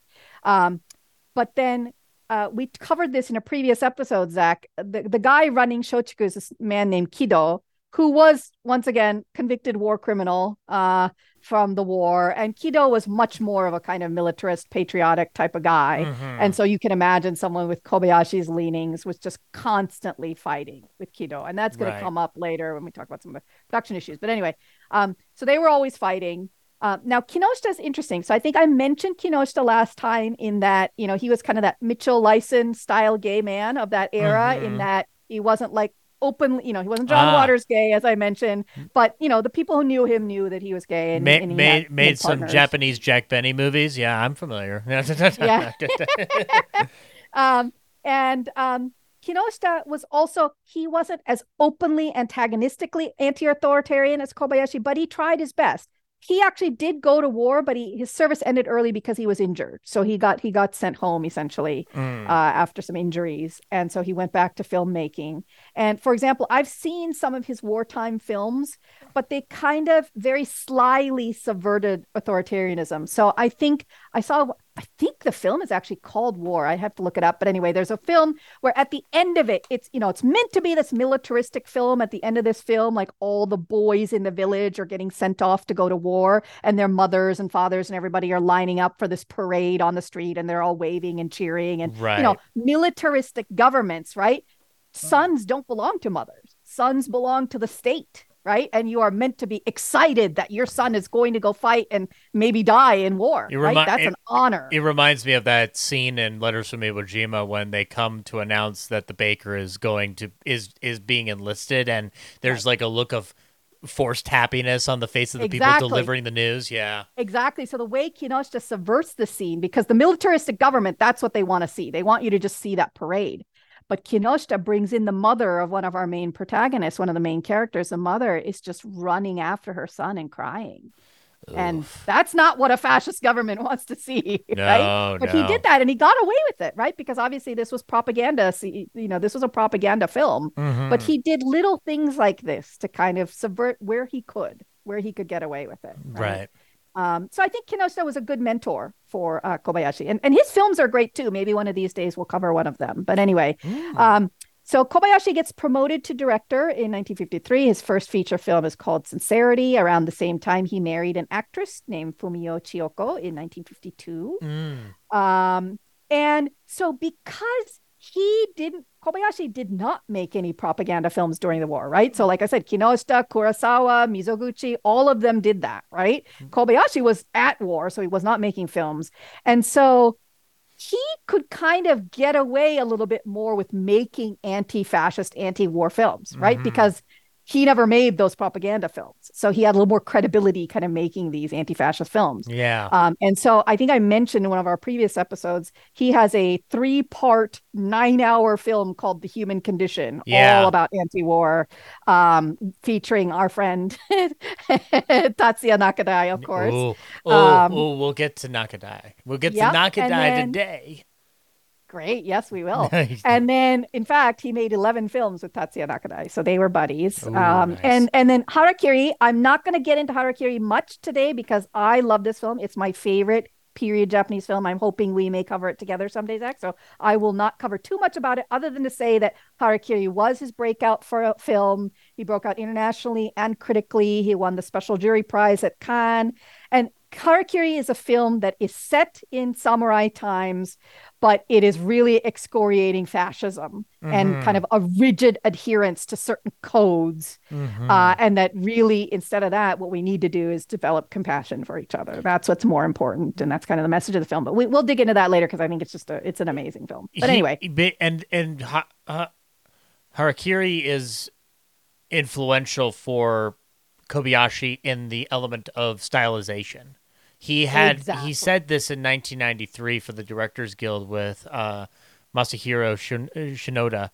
Uh, he said after Harakiri, I wanted to take the idea of stylization one step further, and I chose Kwaidan as the perfect, mater- yes. perfect material for that. Now, for context, Harakiri, he said he had the idea that he wanted to try in every aspect of the production, from direction, production design, and camera work, to achieve stylization, and he succeeded to a certain degree. So Kwaidan is the next step of stylization. Exactly. Um, imagine, imagine, I mean, you can actually take this into sort of a Tarantino realm. Imagine Reservoir Dogs, and then suddenly shifting to Pulp Fiction. That's kind of like a, a, a degree turn, yeah. or even Pulp Fiction to Kill Bill. Try try mm-hmm. like working with that dial twist, and you're suddenly mm-hmm. suddenly seeing something far more. Uh, I would want to say it, it. I, I I speaking as somebody who's gone through the filmmaking process, it feels like you are trying to pre-plan this more by mm-hmm. comparison. Like you are you are actively trying to construct a painting rather than hoping the painting shows up on the canvas. you know? Exactly. You know, we talked about like New Wave last time, right? New Wave is all about run and gun in the streets, all realism, all you know, Mm-hmm. Things that give- out of the studio. Things that give Hitchcock opposite. a heart attack. Yeah. exactly because just like with hitchcock uh you know um kobayashi started kwaidan trying to make it outdoors but he had all these specific colors in mind because remember he's an artist he wants to Mhm. generate these specific colors and he just could not produce those because as the light would change outside the color would change And and this so he was couldn't his control it and this is his first color film too. So he is very, very concerned and when he is wanting to make sure like don't fuck this up. exactly exactly so so i think i mentioned to you right for me this film is like red shoes right the Mhm. the Mm. um, Powell Pressburger. It's kind of like that use of color. I the would- stylistic use of color. I think I share that sentiment because I like the red shoes, but I I gotta tell you, I in a lot of ways I adored looking at this film more than oh, the red I shoes. love. Well, I, once again, I'm biased. I love this so much more. Whenever t- anybody tells me about red shoes, I'm like, you got to see Kwaidan. Mhm, yeah, yeah. It's. I, Yeah. I, I think it's a definite. There's a pop and a vibrance to this film that we'll we'll dig into more detail. But like, Yeah. I, I I I I wonder how much of Kobayashi switching the gears on this. How big of a leap was this for him? Do you have any insight into that per se? Um, like in how terms of in terms of moving from a samurai epic to something of a horror nature like you're switching you're basically switching genres and yeah, but they're both period films, right? So we're Mhm. still kind of Fair. in that era. Mm. So I think like if this were modern day, maybe that'd be even weirder because this is still a period film. We've got the period costumes, we've got the period language, we've got the period look. you know? okay and right. and in that that in fact i think you know prince talks a lot about his kind of oblique perspective and how he would like flatten screens just like the traditional japanese scroll paintings and so um i think uh I, yeah i don't think it's that much of a jarring shift. I mean there's a lot of stylized nature to harakiri as well. I mean it's black and white so it's different. It's a it's much more sparing look but um i don't think it's that big a jump. I don't think it's that big a jump. Okay. Yeah, all right. Fair yeah. enough. Yeah. um, so yeah, so so because of that, they had to use like a airplane storage facility or disused airplane storage facility. They needed a room big enough to be able to do all this. yeah i have Um, uh i uh the hangar is a, uh 1100 yards long and 88 yards wide and they are setting up cycloramas running the entire length painted Yes. with the backgrounds on it and that that is cool from the perspective of what you end up seeing in the final frame because Yes. I, I and and in a lot of ways it's like sort of a Walt Disney esque ambition for this thing. yes, yeah. it is. It, it is that kind of very fantasy feeling to it Mhm. because you were enveloped by it. And it's this huge building that needs lots of light and energy. The people working on painting the ceilings were like scared of dying if they fell down. that's, how, that's how big this place is, right? Um, this this hangar is cursed. way over budget. Mhm. Uh, and he was lent from Shochiku to Toho, Toho to make this film. So we see some of the Toho actors here yes. um, yeah. as part of the cast. Mm. Uh, he actually ended up having to borrow. This is kind of the Coppola story, right? He had to borrow money from Kinoshita, and he sold his house, Oh. finance the film. Oh. Oh. I. Uh. The that story. That story of. Uh. So like. Uh. The. I, I, I, wanted to interject on that because the budgeting situation on this Yes, floored me. So he he kind of works in tandem with Toho on this. They put up a hundred million yen.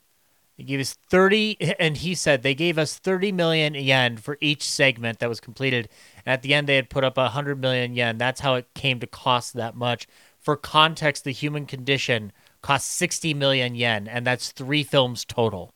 So Yeah, you but are it's pretty grungy. yeah and they uh the story of how he uh he he calls up his friend and goes uh uh we, they were shooting Hoichi the earless segment uh and that's when it happened but we needed money to keep going. So after giving it a lot of thought I called Kinoshita and I explained the situation and asked him to lend me 10 million yen.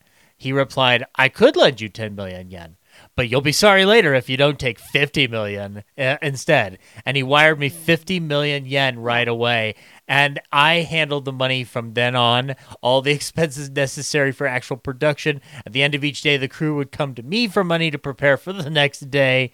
Uh, I I love that idea of calling up your friend and be like, "Well, I could give you ten dollars, but you're gonna be very very upset if I if you don't accept the fifty I'm gonna give you." I'm like, "That What doesn't nice happen." teacher, right? Yeah. He was kind of his teacher, mentor. They got along well. It's That- good. It's good to hear that. That's yeah. a very solid, like, nice story about it. But I also like I do find it interesting the idea of because it's an anthology, you break it down into a budget. uh, Not each seg- each segment's not going to pro- like theoretically cost the same amount, and yet he is kind of working in this box that I don't think I'd want to work in no. given like you it, your budget would ideally be predetermined by assessing every story in that anth- anthology and thus drawing up the cost according to that but toho is kind of saying like nope wo- make it work somehow.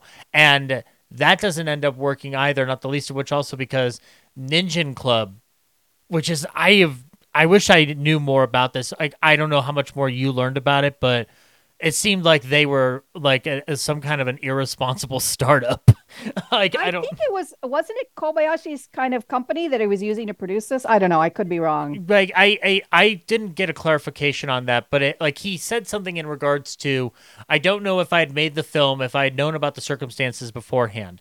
Ninja Club had borrowed money for various reasons. I think it had to do with paying stars' salaries. They borrowed money from Shoku- Shochiku since the film was to be made there, but when Shochiku pulled out, they wanted their money back. So Ninja Club worked out a deal with Toho. So that sort of dealing had gone on. So he's kind of thrown into a shit show, but Yeah. he sees the artistic drive within him to go, well, I still have to do this anyway. Um, I, I could tell you right now, if I heard all those things up front, I would have been like, nope, nope, find somebody else. Nope, not worth the headache. Nope, nope, nope. Props to Kobayashi for stepping in and going like, no, I can make something out of this. Like, no matter how much of a headache I'm gonna have down the line. Yeah. It is unfortunate. We'll come back. I have some notes at the end here about kind of how, this impacted his career. But yeah, it's Mm-hmm. an, it's it's it's a little bit sad, right? We well, the work is amazing. It's completely. It's one of the you know probably top twenty Japanese films ever made. It it sounds like a top 10. it's, it sounds like a Heaven's Gate situation. Um, it's a better movie than Heaven's Gate. I mean, I like Well- Heaven's Gate. Don't get me wrong. I don't think Heaven's Gate is as much as a disaster oh, as people it, say it is. no, it's yeah. it's it's not. uh, Well, I not even in terms of like it's more just in terms of the circumstances and like what you Yeah. perceive as like a bomb compared to, you know, a film that actually does have merit. You know, um, Right. Yeah. Yeah. So, you know, uh, Prince gave us some of his comments about the film. He talks about like the, you know, I love the credits where you have the kind Mhm. of kanji characters and then there's ink going through water, which looks Yeah. so beautiful. mhm. Um, and he talked about it as kind of Kobayashi kind of playing with form and the formless because Yes. the ink is the formless and the kanji is the form, uh, which also ties to, you know, in the Hoichi story, when they're writing all the sutras on the on Hoichi's body, the Mhm. sutra that they're writing is the Heart Sutra, and the Heart Sutra is a Buddhist sutra, and the it's very, very, very popular in Japan, Mm. uh, eh, very central to Zen Buddhism. And the first line of the Heart Sutra is "Form is emptiness, and emptiness is form." So there you Mhm. go. Right. Anyway, um, he talked a little bit about some of the stories that were changed. That black, the the black hair story. Uh, I didn't read that one, but he said that in the Nahern story, um, it just ends with kind of a poignant night that they spend together, and then he discovers that she's actually passed away. There th- isn't that it was Kobayashi that turned it into that vengeful spirit. Yeah, it's there is no as he points out there's no vengeful spirit and that that emphasis changes the entire story. Like which is so Exactly. interesting because they It i- is. if you if you ended it what 5 minutes earlier, you're dealing with a different story entirely and it's not True. even I don't know if you'd even consider it a horror story more so Yeah. like a uh a uh poignant love story, and a- yeah, something ex- like that. Yeah. Exactly, yeah. Yeah. Just happens Yeah. to have a ghost, you know? exactly Yeah. yeah. yeah i agree um and then that eye imagery in Yuki Onna right and then uh, part of Mm-hmm. that maybe kind of kobayashi's that you know that kind of anti-authoritarian kind of comment about political surveillance and Mm. social power and Yeah. somebody's always watching you um so that's kind of a little bit of that poking through uh you know did she take the sandals we don't know yeah. Oh, that shot Uh, is brilliant. I'm sorry, we'll get to it later. But yeah, that shot's fade, brilliant. yeah yeah we'll get i'm just mentioning these because they're all from this prince book that i that i talked about Mhm, yeah. And then um yes, Tsuruta Kinshi, uh, I think is a woman who is an actual biwa player. Anyway, we'll call them they since we're not sure. But anyway, Mhm. um, then um, yeah, meditation on power, similar to Harakiri, right? In in in that Hoichi story, because there's obviously those Taira clan people who are exerting their power on this poor musician, right? And he can't even see them. But there is that sense of like if you were just a musician in that era in Japan and a powerful person comes to tell you in ask you to play a concert, you don't say no, No, right? no. Because that that's the power that's there. right. Yeah. Um, the ears in the story a little bit more believable in the story just because you don't see them, right? When you watch the film, it's so obvious that his ears don't have characters on them. yeah, we'll get we'll get to that later. Yeah, Right? Yeah. Yep. Uh, and then the the kind of the, the militarism, the brutality and the militarism of the Heike, the, the the good old Taira, right? That that definitely Mhm. comes up. Yeah. Um, and then um, there's some comments on the cup of tea. You know, we can talk about that when when we get to that film. But anyway, the, this film is this film also won a special jury prize at Cannes. hmm And then he returns back to Shochiku and is promptly fired. Uh, you know, as I mentioned, the head of the studio hated Kobayashi. They did not get along. And this is an excuse to fire him because he went over budget. hmm Um, and his next film is called Samurai Rebellion, also a fun film to watch. And it's the first production of Mifune Productions, our good old friend Toshiro Mifune. nice. Nice. I like that. Kobayashi directed the Yeah, it. I, I'm getting shades of our Suzuki discussion too out of this, uh, based off of like the idea of just like finally an excuse to toss him out. Um, Yep, it's it- exactly. it's a That's shame that he didn't have the grounds for a lawsuit the way Suzuki yeah, did. I know. Yeah, yeah, I know. Yeah. Yeah, Um, I think Suzuki It was a little further along in terms of the collapse of the studio system, so maybe he was able to do it then. May not have been possible now, but yeah. So independent productions kind of became his way Mhm. uh, going forward. Many of his films continue to be associated with the war. Uh, ends with a couple of family dramas and documentaries on art and history. He goes back and does an art documentary about his teacher and about the Buddhist sculptures of Nara. Definitely a lot of ups and downs, lots of disappointments and the limitations on his filmmaking yeah, that pretty much happened after this film, right? Because after this film, he couldn't really get good budgets anymore to do what he really wanted to do. And, and then he died of a heart attack on October 4th, yeah. 1996. And we'll and uh, near the end of our discussion, we'll talk about the fate of Kwaidan as a result of um uh, as a result of all these mitigating factors. Because the if you think that the story of production is interesting, the story of how it was rescued is is is even more interesting. It gives a lot of perspective to Japanese uh, the Japanese film industry and its ability to preserve. Um, Yeah. I I will say too we uh we're dealing with a production that uh I think it's best to describe like the hierarchy slightly just for a minute about how the AD situation works again because not everybody might have listened to our That sounds great. discussion from High and Low on the Mhm. regular Ballyhoo feed. But uh, there's an interview on the Criterion with Kiyoshi Asa- uh, uh, Ogasawa, uh, Ogasara. Um, and uh, Kiyoshi was an employee of the Ninja Club, the company that made the film. This was his first film where he worked on the set as an AD. Um, and because he was new, he was the fourth assistant director. Now, assistant directors do not operate the same way and same principle that we understand an AD to be today. An AD generally on a film set today, or at least from an American auspices, is there to essentially corral the uh, corral and make decisions that the director does not have time for.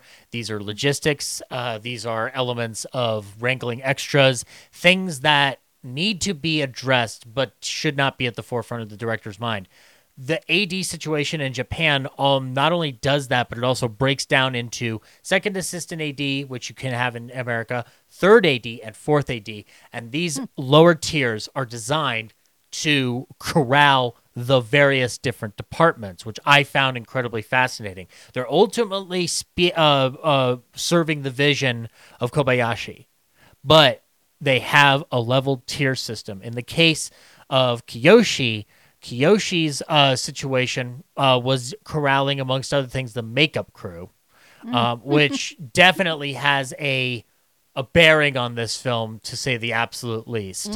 Um, and uh, he uh, he actually he said this about um, um, of what it was like to do his job. You could say he has to, um, uh, when it comes to involving a setup scene, for, setting up a scene for a day, you could say he has to serve as a kind of a leader. He prepares a day shoot and conveys the director's wishes to the various section heads. I was responsible for costumes and makeup. I would convey directions about costume and makeup for a given scene to the actors. I'd get the actors ready, send them on set, and make sure they were on time. But because it was a period piece, preparing the costumes and makeup took a lot of time and work. I did everything to ensure that preparations were completed quickly. Now, not only are we dealing with a messed up budget situation, a studio that mm-hmm. doesn't fully care about what you're doing, uh, you are dealing with a period piece on a budget that requires as much meticulous detail as possible to compensate mm-hmm. for anything you are lacking in your budget. So, mm-hmm. uh, if I were an AD on this set, I would have banged my head on that hanger wall for mm-hmm. five hours because I don't understand how you could deal with this. And you're having to anticipate days shooting in tandem with constant makeup changes from several different sections as it pertains to creating a ghost. That sucks. uh, that that has got to be a pain in the ass. So props to Koyashi for uh, Kiyoshi for creating a wonderful uh, um, uh, unification and mm. getting Kobayashi's work done amongst the other ads that mm-hmm. got involved with it. But Rashmi, do you think it's time to finally talk about these stories? it's only been an hour and a half. Let's do it. All right, break it down for us. We've got a yeah. lot to talk about. Lot. So let's let's go story by story because as we mentioned before, there not like a super connection between all of them. No, right? no, no. Uh, on the host, we don't have like all of these are on one theme. No, they're definitely the... related themes, but you know, I think it's too much to try to tie all of them together. So no, the the MCU, this is not. it's not. It's not. So yes, some of the most beautiful credits I think I've seen in a film. It's really just stunning. A very mm. sparing score by Takemitsu. I was genuinely shocked at how clear the picture was on this opening so sequence. Beautiful. It looked like it was so shot with an Arri Alexa t- t- I don't today. Know how they did it? Mm, yeah. yeah, yeah, yeah, It looks beautiful. But yeah, it, you know, makes me want to just sit down one day with a with a bottle of water and some ink and just have fun, you know, because it looks amazing. Just go nuts against some white paper and you're all set. um. So yes, form and formlessness, which is kind of a theme in some of our stories here. But anyway, uh, yeah. So the black hair. So we start with this kind of overgrown, decrepit house. It's mm-hmm. it's not in good repair. No. Right. Where, where, I mean, it, and this is, I think, once again, we talked about Kobayashi being an artist. And I think so much we get so, not a word has been said. And yet we understand so much just from these opening shots, right? Yes. That like this was a once great home but it has now fallen into disrepair. Mm-hmm. You know, yeah. like these were people who were wealthy once, but they're not wealthy anymore, and everything's kind of going to pot. You know, yeah, it's kind of so so nothing's been told to us. You know, we don't have the whole like you know voiceover from Rebecca or whatever telling us about Manderley. We, we know what's happening just looking at it, right? Although the although the camera movement is very similar, and the way he's yeah. moving in on this house, he has it from that high angle, and he's almost mm-hmm. looking at it as a as a fantasy story already, or some kind of yes. a fairy tale uh, go- that's about to go to pot. Uh, it, it's it was very like interesting the way he uh bookends the this uh, like certain elements of a thematic closure within this doorway um and the the uh, any pristine value in this is far more decrepit down the line because of the uh, of how it becomes even more in disrepair uh, right.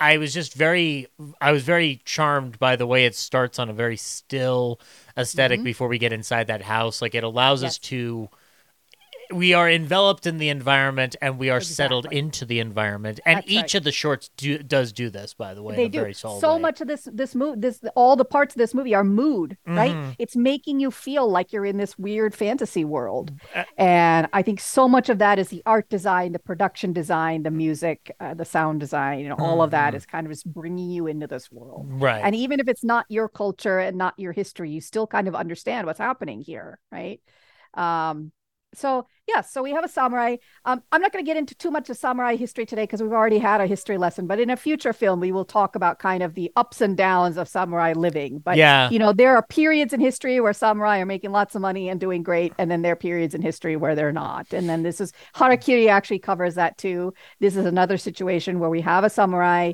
who. Uh, he is, you know, he's just not making the money he used to. Yeah.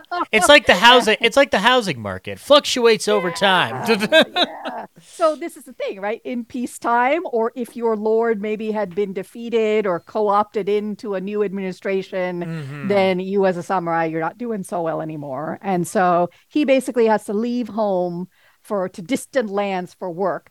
But there is also a sense that he just feels like the life he's in right now just isn't good enough for him. yeah he's better than this. It's not good. We very much get that sense because I think that if he really wanted to make it work in this current home, he could, but he just feels like it's not. He was born to be more. I broke- This is good enough. For him. I, I broke it down into a quote. Yeah, our marriage isn't producing anything for my career. I'm gonna marry a government daughter. It's not you, it's Yeah. me. Shitty me. Like Yeah. yeah. he- exactly, and and and this complemented by the wife who's just crying and I- begging him to stay. I and- couldn't handle that. Like it, it really broke me to watch that guy make that decision right at the beginning. I'm like, don't stop it. Like, no. Yeah, yeah, Stupid. it's super painful because Yeah. she's such a beautiful, devoted, loving wife. hmm and he just throws her away. Yeah. And and leaves her with, you know, the problem is, right? Women don't work outside of the home, especially a woman of a higher class. And so she has no means of support. Once he leaves, I mean, it's it she, you, we see her doing some of that weaving, you know, she's doing a little bit of weaving to maybe make a little bit of money, but she's in she's not going to be in a good situation. No, no, not at all. And in fact, her her performance is uh, incredibly sharp for uh for a horror film in particular because it is this is a genre where you are expected to very much sell insane concepts I and on on a, on a surface level and this form of uh this form of performance it, unlike when I see it in a drama, I feel I feel the intent far more strongly because we're mm-hmm. already starting in a place of pain. And mm-hmm. there is it's an unapologetic rejection from him that mm-hmm. feeds into her performance and get, lends it the credibility it deserves. Yeah, I mean, why is she going to be a vengeful ghost? Yeah, why? Right? Exactly. set up. Why? Yeah. Yes. Yeah. Yes. So so he goes off, he marries into a new rich family and you can tell that that woman, the woman she marries, woman he marries is very materialistic, loves going shopping, loves spending money. Mhm. And guess what? It's not a good marriage. Yeah, no, no. I just yeah. Yeah, I, I got the feeling at first that like, oh, this new wife is just just some kind of vainglorious nonsense. But in her defense, he also is flat out ignoring her. Exactly. yes.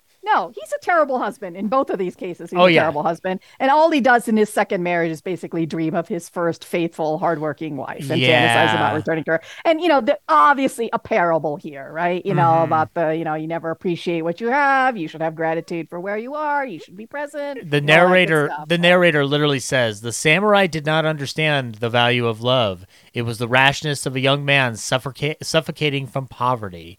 Um, yeah, don't don't make harsh decisions in your 20s. It doesn't fucking work out. I'm just going to throw that out there. Um, but uh, there is uh, also uh, th- there's also this element of as he's going through this new marriage where we are treated to some fantastic editing uh, Yeah. specifically with the archery sequence. Yes. Oh God, it, it is a like the the energy that you think you feel from a Robin Hood movie is like cranked up to eleven here, totally kinetic. yeah. Totally kinetic. Yeah, Yeah. Really great scene. and the Yeah, way right. he is intercutting down to the first wife, and uh, Prince talks about these angles a lot because he is such an angular dude. He's an angle man. yeah, yeah. Ang- when he sees angles, he goes. I don't know some people are ankle men, some people are Yeah, angle s- men. some people are some people are feet men like Quentin Tarantino, and some are angle men.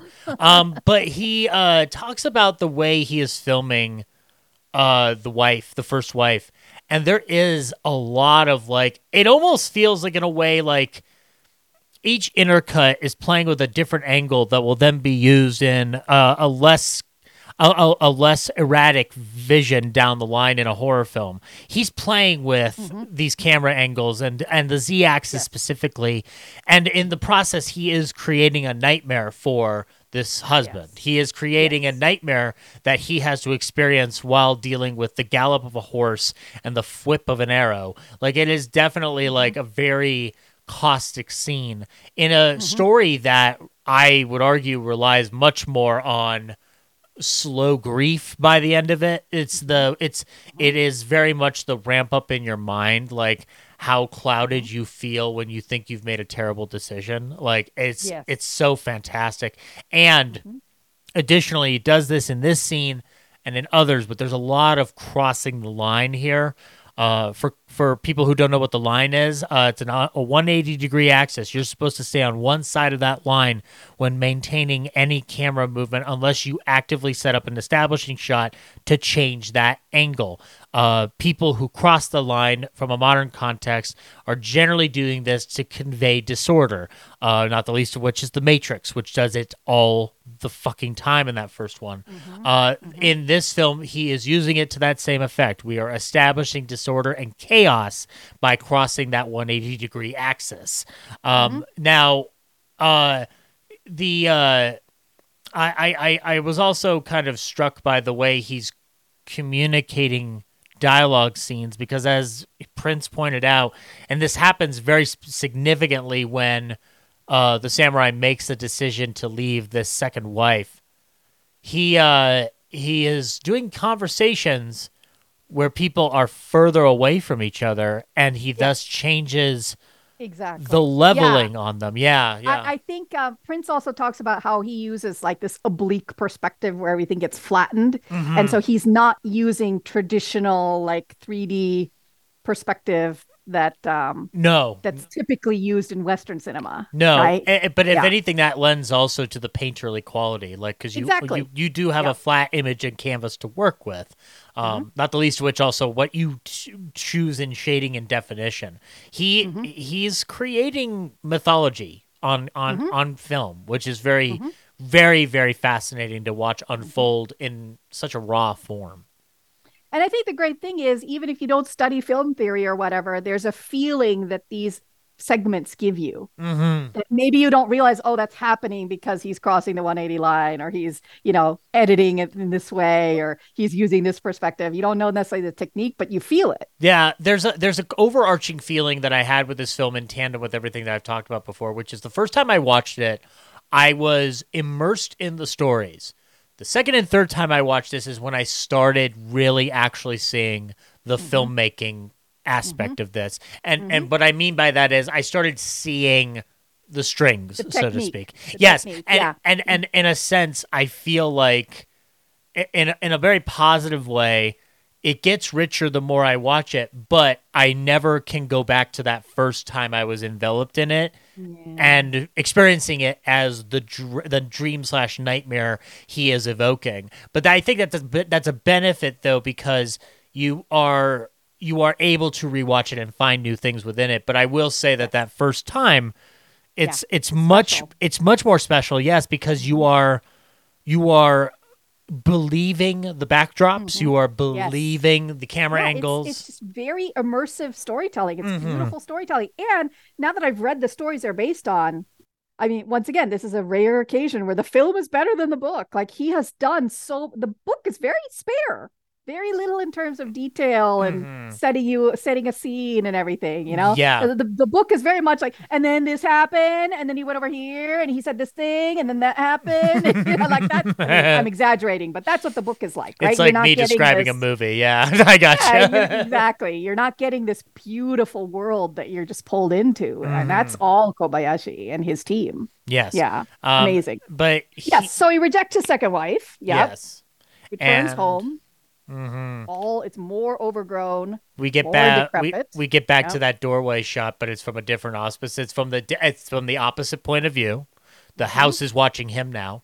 We are not watching the Mm-hmm. House. This house is alive. We're gonna see that. This house Mhm. is yes. Yeah. So uh yeah, so he's walking in. Yeah, very nice, some very nice shots of him kind of yeah, coming in through.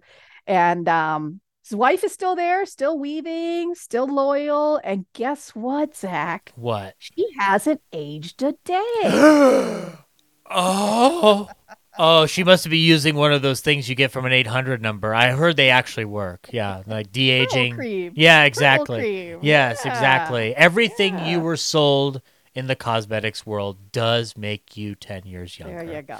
Yeah. So, you know, very minimalist in sound design, very minimalist in color palette, other than just those cloth, the cloth she's weaving is very colorful. So I think the look is so interesting, right? Because everything Mhm. is so washed out. And then there's this cloth she's working on that's just super colorful. and it's not Yeah. ju- and it's not just the uh um it's not just that element to the lighting schemes in Mhm. this piece are so fantastic. In the dreams prior when he's dreaming about her we have uh these these push-ins that fade the background out while emphasizing her and vice versa.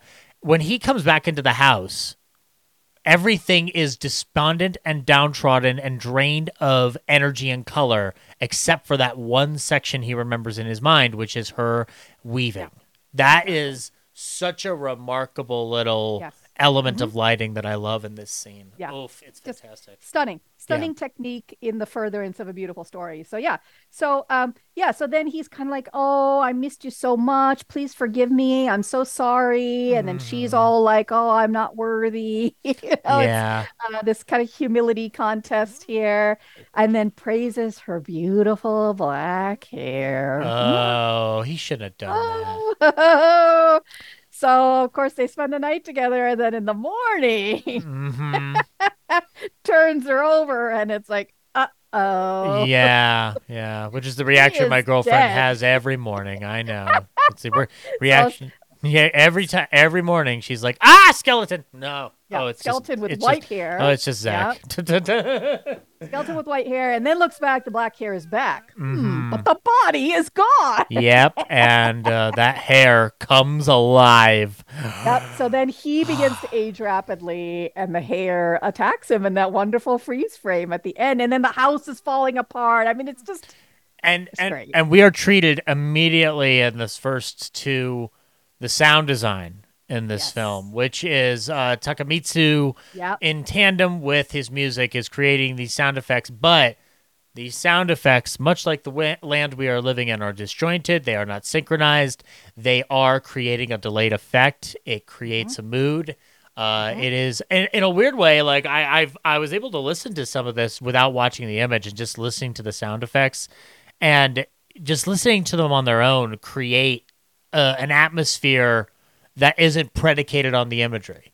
no, Uh, it's super unsettling just by itself. You don't Mhm, even need the exactly like you could you could play you could do ai where you remove the dialogue just have these sound effects and play this at your halloween party and have it just be mood mood setting uh tone you know what i'm saying like it Mm-hmm. Yeah, could totally. definitely play into that category um so by the end but by the end of this like story we find ourselves uh, immediately affixated to the vengeful ghost motif which carries throughout this whole piece That's right. and I I did I almost wondered like I don't think you can do this properly, but like like if I were to let's say I took Kwaidan and stuck it in uh, Adobe Premiere, and if I were to cut out that final section and really emphasize what Lafcadio Hearn was telling in the story, I wonder how well it would work in comparison. I don't know if it. I don't would, think it would work as well. no, I don't. and I think that might speak. That also possibly speaks to Kobayashi's uh,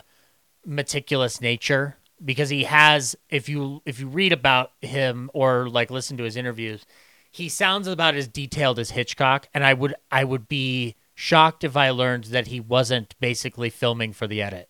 Um, uh, maybe not to fool a studio per se, but there seems more intent, and it feels like if you lose a section of the f- of the piece, the whole thing collapses almost. I It's like a it's like a Jenga tower. It needs to look Yeah. that beautiful, but one one little log will will collapse the entire thing. Yeah, I agree. I think, especially since this, you know, obviously it was chopped up in many ways, and I know I know you'll get to the release in a bit. But, you know, it's chopped up in many ways on release. But I feel like as an opening story, right? You want to set the mood. You want to Mhm. set the scene. Like this is about vengeful ghosts. This is a horror story. yeah. So if you miss that black hair at the end, like it's not as horrific. yeah i wrote i wrote down to a thought here because we are a horror podcast at this point now we are we, we are uh, based in america and i'm just going to throw this out there the black hair could kick the shape's butt and i'm a fan of the shape uh, but the Mhm, black hair could kick michael myers in the ass I know. that's And what I think- that's what they need in these halloween movies is a black hair I think you're right, Zach, that I think what Kobayashi succeeds in doing here is the hair is not comical. Mm-mm. No It- I mean, you're scared of that hair you know what i think because it has all the spirit of that woman who was abandoned Yeah. for no good reason. Yeah, you and? I and I think Takemitsu not Yeah. Mickey Mousing the score helps Yeah. too. The fact that he is restraining himself so intently, it reminds me too of like it's not the best specific example, but the birds accomplish this this too, where this is not about Bernard Herrmann making a score. It's about Right. Bernard Herrmann creating a mood. And right. and Takemitsu's doing that in a far more restrictive manner in on purpose. And Mhm. I, I I think that like and all it is also it's the way it's filmed too. Like the the hair in the edit almost feels like you've never seen it move before. It almost feels like an instant quip over to the to the wall. Uh it, it never feels like he's not lingering on it. It's almost like if anything he's using editing and readjustment of angle to connote how terrifying this is rather Yeah. than relying on it's i mean the exact opposite of maybe like the tingler where that tingler is clearly moving and and uh and william castle wants to to savor every moment that that thing's wiggling and waggling on a string Yeah. yeah I agree. Mhm. It's partially effects, partially all the mood by set, set by everything, and then partially the, the storytelling, yes right? yeah We believe like this poor woman, like look what he did to her. yeah and as you said the it, the story ends on a freeze frame and it says executive producer Yes. norman lear and everybody laughs and then, no. Um, yes, yes. A- a- an appropriate freeze frame. I thought it was a well earned freeze frame. agreed yeah Yeah. um Yeah. So we go on then to Yuki Onna, the woman in the snow. mhm, So we yeah have our two woodcutters. The older older woodcutter Mosaku, and then Minokichi, our younger woodcutter, who's supposed to be 18, but is probably 30 in the tr- cinematic tradition. Of it course, does. It doesn't matter. It's all Nakadai, and I got to tell you, Rashmi, we've we've we've dealt with Nakadai a couple times here, and. I'm and I tell you right now, for some reason, watching Nakadai walk around trying to carry wood, I suddenly understood. Heartthrob. Oof. Ooh, he is handsome. I wasn't noticing that in He's high and low. Well, Like, he's a, he's a good actor too, right? Yeah, like, I he think when is. you see good actors, like if they're supposed to be handsome, they look Mhm. handsome. If they're supposed to be kind of shabby or whatever, schlubby, they Yeah. look that way. Like you just feel it just by the way they carry their body. And mhm. yeah, Yeah. anyway, no. yes. But yeah, um, and we are not only are we brought into their plight, but we are brought into their plight in a big bad way. Like Yeah. I, I have not seen a snowstorm uh I and conjured up in a studio this horrific since watching Rudolph the Red-Nosed Reindeer. Like it, and it's the, snow didn't look fake, even though of No. course it is fake. It looks really real. it feels simultaneously real and unreal in certain places because of how the foreground and the background are established, but it Yeah. all feels authentic. That's it's the difference between auth- uh, uh, a realism and yes. authority. Yeah. Um, yeah. So and yeah. So it's spooky. It's atmospheric. Mhm. Yes. Amazing snowstorm done in this airplane hangar. you Mhm. know? Yeah. Uh, and then once again, that red flag. So red, right? I- I'm not saying it's necessarily referring to the Taira clan here, but that is kind of, you know, we will see it later in Hoichi. If you're thinking about kind of visual cues that Mhm. go through Yeah. red.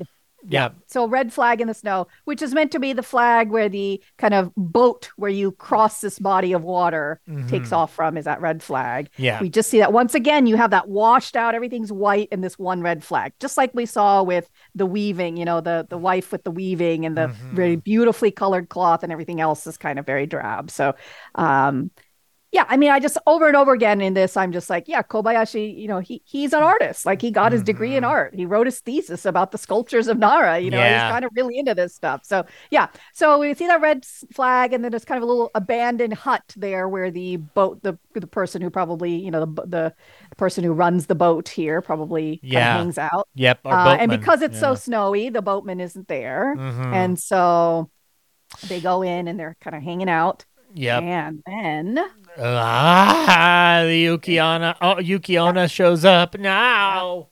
Yep. Oh, And I don't really know all of her story, but I noticed her teeth were blackened. So I guess there's a Mister ooh.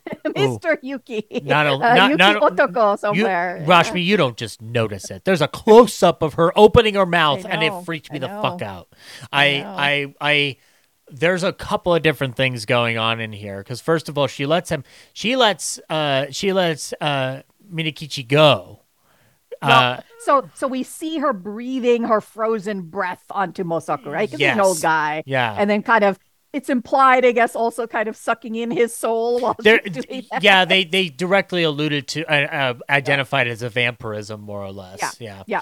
But then, yes, Minokichi is a is a cutie pie, and she just kind of takes pity on him and finds him attractive. Oh, Timothy And- Chalamet, I'm going to suck the life out of your father, but you're so cute, I'll let you live. That's right. So because he's a cutie pie, she decides to spare him as long as he never says anything to anyone. You know, that sounds like very simple instructions, Rashmi. Almost feels like it would be very hard to not just follow that instruction after Yes, you've seen but- a fucking vampire, right? But does anybody in any movie ever follow those instructions? Of course not. Once you tell someone not to do anything, the first thing we want to do is that thing. So. Uh, uh, the uh, yeah, and uh, after she gives that little warning, I love this because it's it's a combination of blocking and what our mind is bringing to it, and camera, uh, uh, not camera angle, but camera placement, because she starts off looking as if though she is floating, and mm-hmm. then as we reveal her feet. It mm-hmm. almost seems like she repositions the speed and she runs out the door. Mm-hmm. And it's this lovely thought because we, we definitely know it's a ghost. There's no denying that whatsoever. But he's playing with the idea of what we think a ghost is versus what a ghost might actually do. Uh, I don't know how else to explain it, but watching it where it feels like she's floating and then suddenly you see the feet, it's almost like he's peeking back behind a curtain.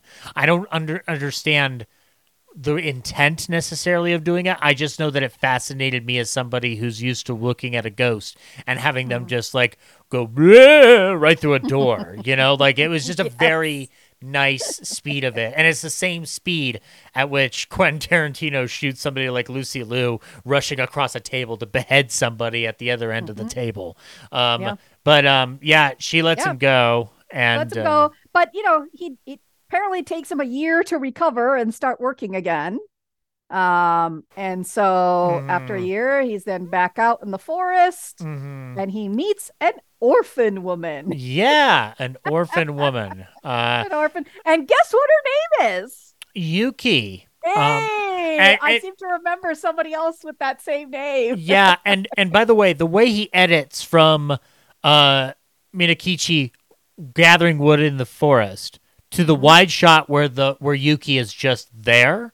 Mm-hmm. That I didn't notice that the first time. I didn't realize that. I my brain told me, no, no, mm-hmm. no. There was another shot where she enters frame. Nope, it doesn't. Mm-hmm. And that's your first clue that something's not right. She is possibly, maybe she's a ghost. Yeah, if, Yeah. You, if you Yeah. are a woman who randomly appears in the middle of a forest, you might be a ghost.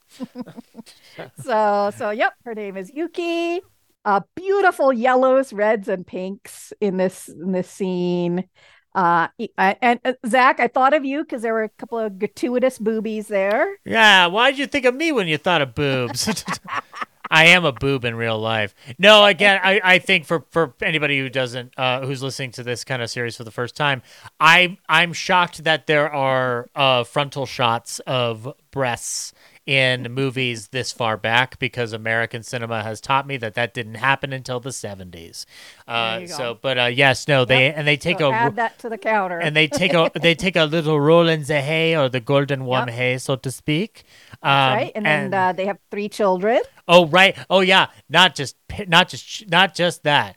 After they are rolling in the hay, there's a hard cut to parenthood, Yes, like a hard cut, exactly. hard Yes, cut in the exactly. edit.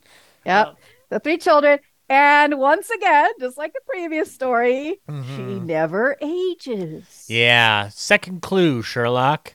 Villages are like, uh, Uh, you know, she has not aged physically or changed, or, or aged or physically changed since birth, and that is impossible. Um, and uh, I I love a good a little bit of village gossip, uh, as per our, our Wolfman discussion that was released not too long ago. Um, and there is a uh, a scene of domestic bliss where Exactly. So I wanted Yeah. to just comment on this really quickly because what's interesting to me in this relationship as Kobayashi shows it is is it very much seems like a relationship of equals. Um, very often in Japanese movies, particularly portraying this time, there's clearly the superiority of the man and, and the inferiority of the woman. Mhm. But you know, this couple, I mean, it seems like a modern couple, right? They're each Right. kind of doing their work, they're supporting each other. They Yeah. have a really good marriage, they're very Mhm. happy together. You know, it seems like an unusual relationship. Yeah, I didn't. Uh, I didn't. I didn't fully take that into stock, but you're right. Yeah, this it's it's a stark contrast, especially from the first story we were getting, where everything's aste- uh, assembled around the concept of, all right, uh, this wife's not working out for me. Time to move on to another one. It may has more uh, benefits attached.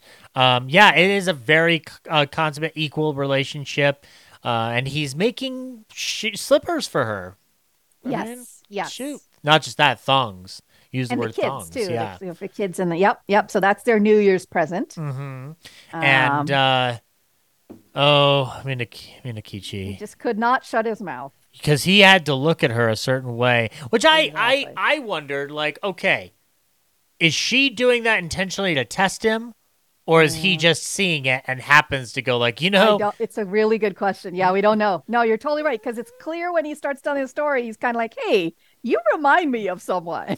yeah yeah yeah it's it's Yeah. it's very weird because it because if you read it the one way of her testing him i'm just like well that's not fair like that's that's not fair he has not broken his promise yet why are you testing him now but Mm-hmm. at the same time again she gave you very specific instructions one thing I told you to do. One thing. yeah exactly like it's it's it's uh, everybody has to feed the mogwai after midnight so to speak Yes. And exactly. and the the and this is when the room changes tone and color Oh, as so he is amazing. The as he is whole transformation. Mhm. Yeah. again Yeah. if you're ad on that set there are several moving parts in this scene Yeah. alone and you are having to coordinate that on any given day thankfully I- you are in a studio if you were on location this would be a fucking nightmare I think this is just like a master class in transformation using practical effects. It's Mm-hmm. Yep. just amazing what they do. Mm-hmm. Her look changes, the lighting, the blue light, the ice comes in, the whole environment changes. yeah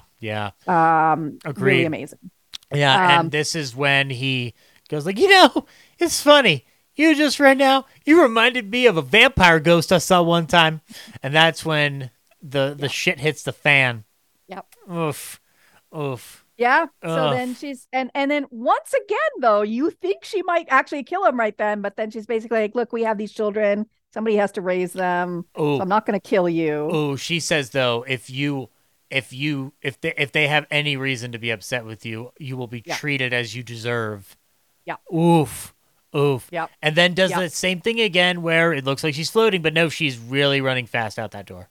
Yeah, and then and then yeah, that last shot, I love that last shot with the shoes where he puts her shoes out and they kind of disappear in the snow and you don't know Mhm. did she take them or are they just buried in the snow or we don't know. That- it's a wonderful last shot. That's that's a really good magic trick right there from a visual standpoint, and it's just a matter of blocking and execution of the item in there. And like, I I, I love how it's sort of like what your mind is gonna see or what do you want to take out of it.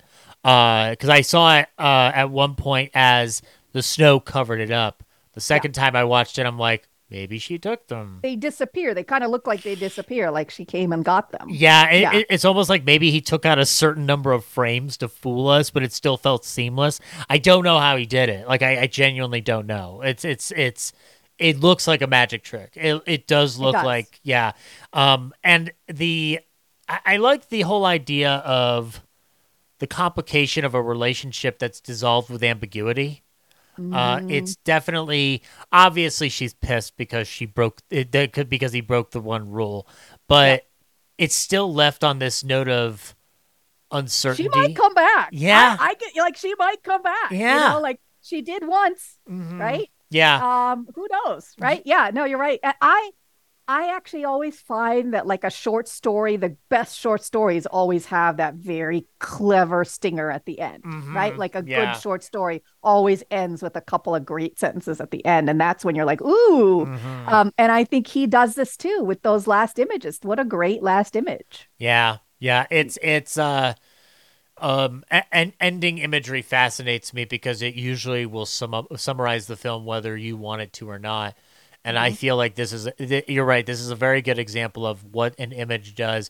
Each and actually, frankly, each of the ending images in this film Yes, for each It's story. genius. Yeah. No- I know the fourth one you want to talk about, but Well- they all do it. Well, yeah. uh, well, the one we're about to talk about next, though, too, also Yes. carries that same uh, that same genius, and I think it, Mm-hmm. I think it is a testament to like, to to understanding that these are short stories, and it's not it's not strictly plot motivated; it's idea motivated. Each of these is carrying an idea and not necessarily ending the plot. Um, and there is, uh, which we'll talk about later, the idea of uncertainty, uh, that that uh, that and grief that permeates each of these stories. Each story has grief Mm-hmm. Yes. attached to it. They do. Um, They we- do. and- Once things were great and now they're not anymore. yeah, and then we're given an intermission, and then we're brought Yes. into Hoichi the Earless. Uh, yes, yes. So this is this this story is of all the stories in here, this is the one that is the most popular, or at Yes. least the most well known. Children know this longest. story. Yeah. It's the longest story too. Yeah. And then and this is like I said, because it's this is like the Trojan horse story, kind Mhm. of, right? Yeah. You know, it's kind of it's like that in that it's kind of referring back to olden days. And anyway, yes. So we have a once again the kind of stylized nature of everything, right? So a very Mm. stylized battle scene, and very interesting to see how he kind of combines 2D and 3D in telling this war story, right? Like Right. you have kind of the scrolls that are very 2D, and then you have the 3D, very stylized battle scenes. And he's juxtaposing Um, in the edit uh, the stage bound footage with it's really one of the few location shots uh, or scenes in this film is uh, is this section for the Dan-no-ura um, landscape. Uh, Mm-hmm. uh, the battle itself is portrayed on stage, but he is intercutting with foot live footage from the from the Mm-hmm. Like the- location. like the little crabs. hmm Yep, ghost crabs, ghost crabs, motherfucker, ghost crabs, ghosts, Mister Crabs. Um, and yeah, the the blocking here is fascinating, and there is a there was a piece that he discussed that uh, Prince discussed in terms of how this uh, thing was produced. Uh, he is doing a lot of uh, things with movement where the camera is not moving or the the thing is not moving but the camera is moving and it connotes movement of the boats that they are on he is finding workarounds Yeah. uh, Yep. for for for this idea and i i I like how it is almost it- it's almost like in this scene most explicitly you are treated to a storybook tale. This is Yes. a storybook tale. Like let me tell you about the great battle of Exactly. Dan-no-ura. Yeah. Yeah, Mm-hmm. exactly. Yeah. Yeah, I mean, almost like uh, the 3D scenes almost feel like a little bit like a kabuki play or something, right? Like it's kind of on a stage, but Mm-hmm. Yep. it's very stylized and Mhm. Um, yep. So then, um, uh, so there are so many dead souls in this area that there are all these ghosts, angry ghosts, and to calm these angry ghosts, a Buddhist temple was built Mhm. on this site. Yeah. And Hoichi essentially starts living in this temple. It's just because he doesn't, you know, he doesn't really have anywhere else to go. So you, the, the you, priest, you you talked about um uh the idea of the film maybe like intimating he's a Buddhist. I didn't get Yeah. that personally, but Okay, I, I could okay. s- I could see how that uh, it's uh, uh, unclear. It's yeah, unclear. he's just there. He's just. Just he's just he's chilling. hanging. He's just yeah, and so the pri- in, in the book, right, the priest just likes his music, and so he lets them live there for the price of kind of playing music for him occasionally. Mhm. That's yeah, no. the deal that they have. That's a- and then we're always seeing these red streamers all around. Once again, red Mhm. equals Taira. They're the ones who's lost, right? Yeah. Um, and there's even like a scene intercut in here with like a body washing up on the shore. Yeah, yeah, Um, yeah. Which no, it's not really dealt with, to be honest. I, I don't know if they just wanted to do that to kind of add to the spookiness. That really that sure. that that through line is fat. I would have trimmed, but I don't want to tell Kobayashi what to do. Um, I, I I I would I didn't. We we don't have. I don't think Criterion gives you access even on the Blu-ray because I only watched this on the channel. I don't know if it gives you access to the 161 minute cut, but I wonder if that's something that he maybe trims in order to get it down to the to the to the um uh, time length he was trying to get it at before he finally took out the entirety of the Woman in the Snow.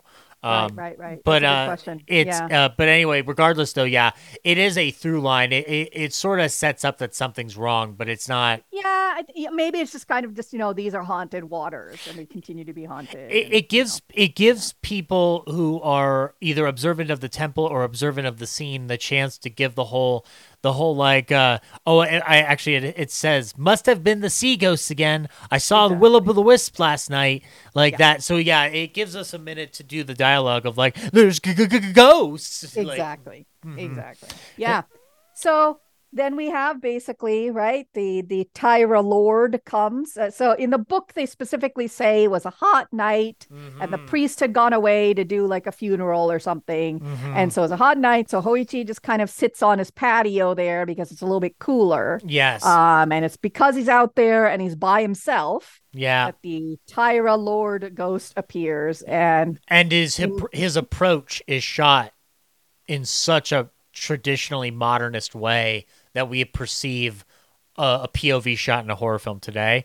Uh, Yeah. the, the the movement and intent is so strikingly similar to stuff you see like literally to this minute, and it's accompanied by the sound of these rattling chains. Yeah, yeah, yeah. Like, so yeah. A, yeah, a little bit like a Giallo film or something, right? Where we're kind of panning in with this Lord. Anyway, yes. Okay, so um, so basically, what happens is the Lord kind of guides him uh, to this magical blue gate. Mm-hmm. Of course, there's not a real gate; this is all fake, right? So blue Mhm. gate.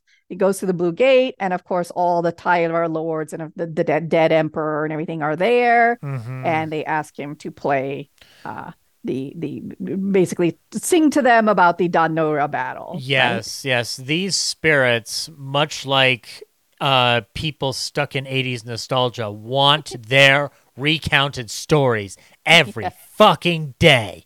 Even though Uh, they lost, by the way, which is weird. Yeah. Why would you want to keep hearing about how you lost and died? I don't know. I don't. It's like understand that, people but- worshiping the Super Mario Brothers movie from 1993 for no reason on a daily basis.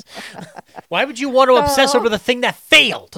yeah, I know. Mm. Anyway, um, so yes, so he he sings, and then the, you know he gets taken back to the temple, and and and he's not. So bad. By the way, he's kind of everyone's looking around for him. Have you seen Hoichi? No, don't see him. And then he just kind of magically returns. Not only that, this priest goes like, "Ah, that Hoichi, he's such a he's such an irresponsible little brat. I And the priest, by the way, another one of my favorites, Takashi Shimura. Uh, I Mhm. think I mentioned him a couple uh, episodes ago about uh, Ikiru is a wonderful Kurosawa film. I was did. referring to him this whole time as Japanese Donald Pleasence because he just reminds me of a of a of a guy who's doing like, "You idiots, he's evil. This is evil right here." Yeah, that's Um, true. I shot him six times. Yeah, uh, no, that's true. I I didn't really pick up on that, but yeah, he's great. He's done a couple of great noir films with Kurosawa, so I definitely uh, suggest seeking him out. Great actor. Anyway, okay, so um, so Hoichi, yeah. So then um, the ghost returns again the next night.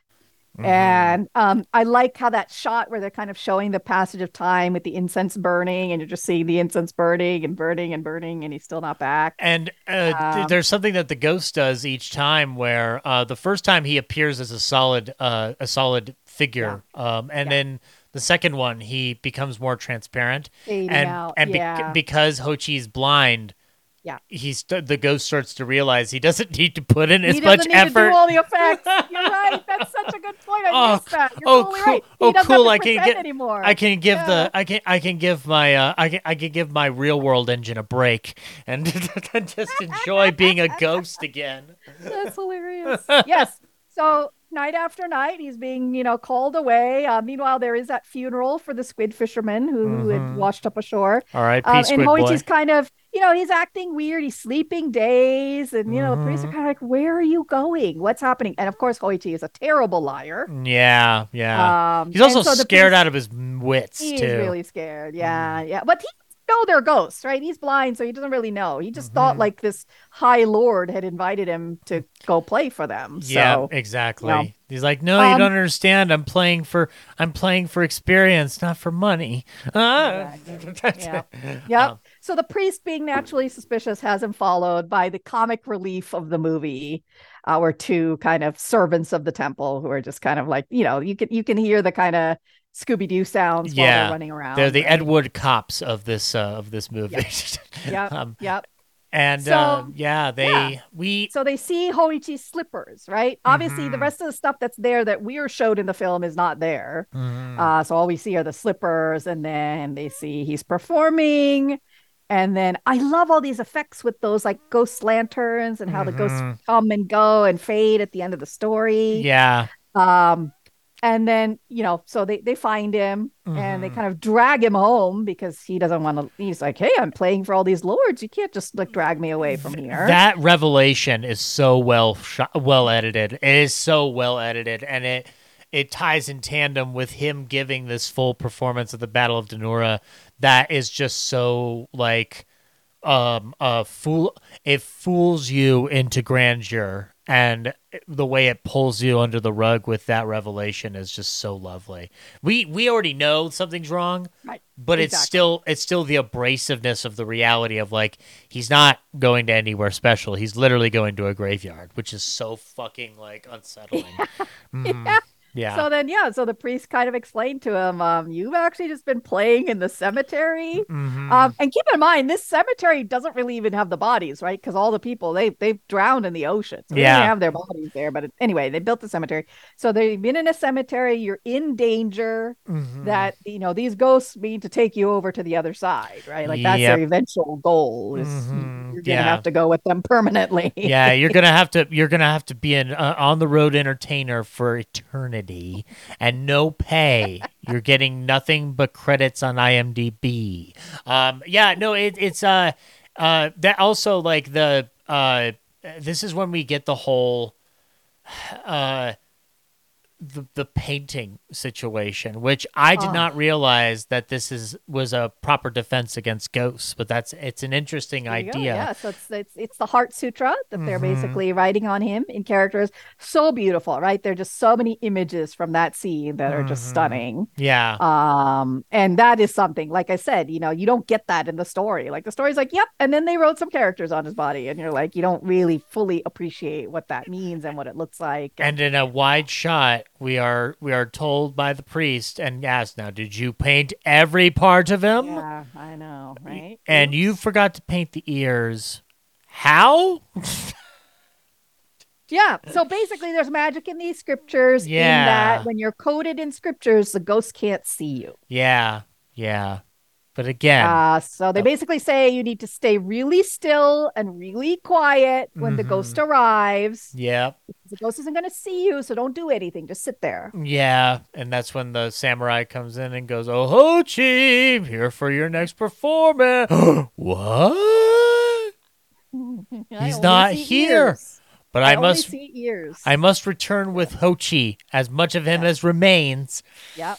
And Quentin Tarantino, Yeah. I challenge your ear Yeah. removal I know. and raise well, you we quite on. hear, we didn't get to hear stuck in the middle with you, but That is uh, true, and Michael Madsen wasn't drinking out of a fast food drink, but I think that this ear ripping off scene Yeah. is yeah. the most brutal fucking thing I have ever seen in a film Yeah. pre 1968. Oh, we're gonna see some more. We're gonna. I'm gonna show you some more. Yeah. Mm. they- you know, Japanese were not shy of kind of body horror. They Thi- they, they show a lot of it. Thi- Yeah. This and the way it's edited, it doesn't feel Mhm. fake. Uh, it obviously, you can tell where the lines are, but the Yeah. editing is so fast paced that the first time I watched it, I was not prepared for how abrasive it was. Uh, Mm-hmm. it is just a very Oh god, it's it's so great. And Donkai, you fucking idiot! You you should have painted the fucking ears. God damn it. Yeah, yeah. So poor kid. But anyway, um, yeah. So there's a lot of blood, you know. Mhm. But but but it's kind of a happy ending in that he recovers. Everybody now wants to come see him, Right. and he becomes a very wealthy man through his performances, and he donates his money to the temple. Right. Although that final rec- that that first request amid his newfound fame because these lords say uh, the the communica- or the the messenger basically says, "My lord has heard the story of this blind Biwa player and the events that happened to him," and Yas- uh, Yasuku and uh, Mas- Mosaku uh, literally say that they cannot tell whether those that have come over the mountain to hear them are ghosts or not. And I wrote a note that Hoichi's bravery extends off to the idea that he's still going to walk into that unknown. And there is this idea because we don't fully see.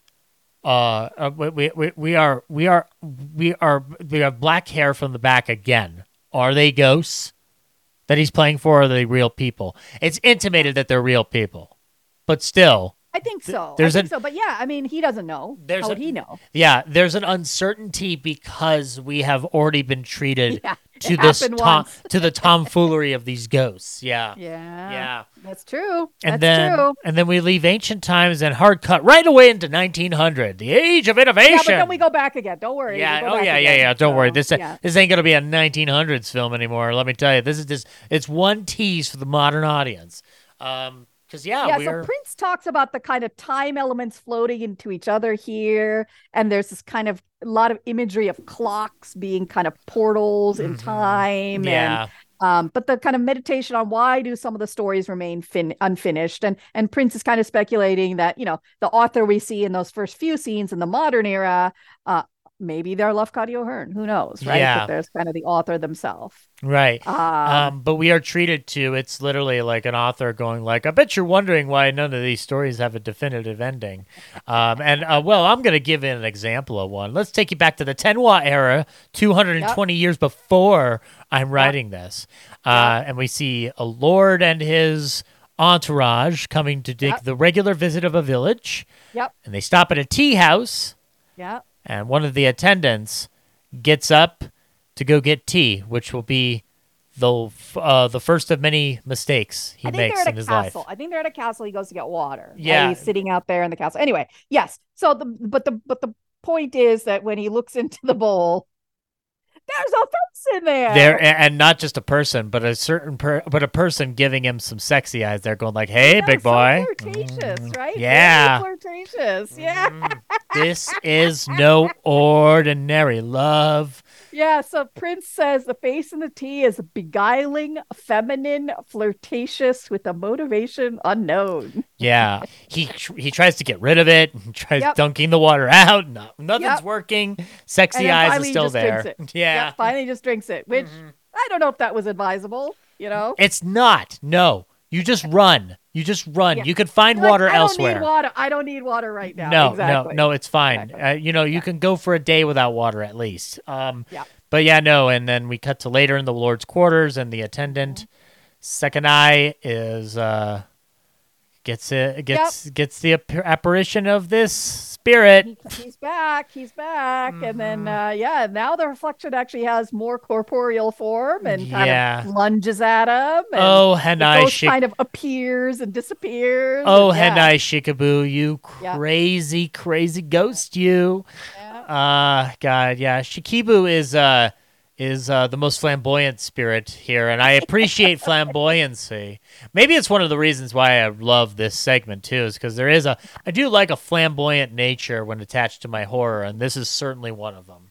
Um, Yeah. yeah, and uh he does deal him a fatal-ish blow. Uh, Looks like it, right? Yeah, it looks Mm-hmm. like the ghost is hit and he kind of runs away. yeah, And then he Um, calls he calls everybody to arms, but nobody sees anybody, so then eventually he's kind of mocked. Geez, right? Sekinai, you're losing it, motherfucker! God damn it, I was asleep, you son of a bitch. And then they, they he's so bad at his job they give him the night off.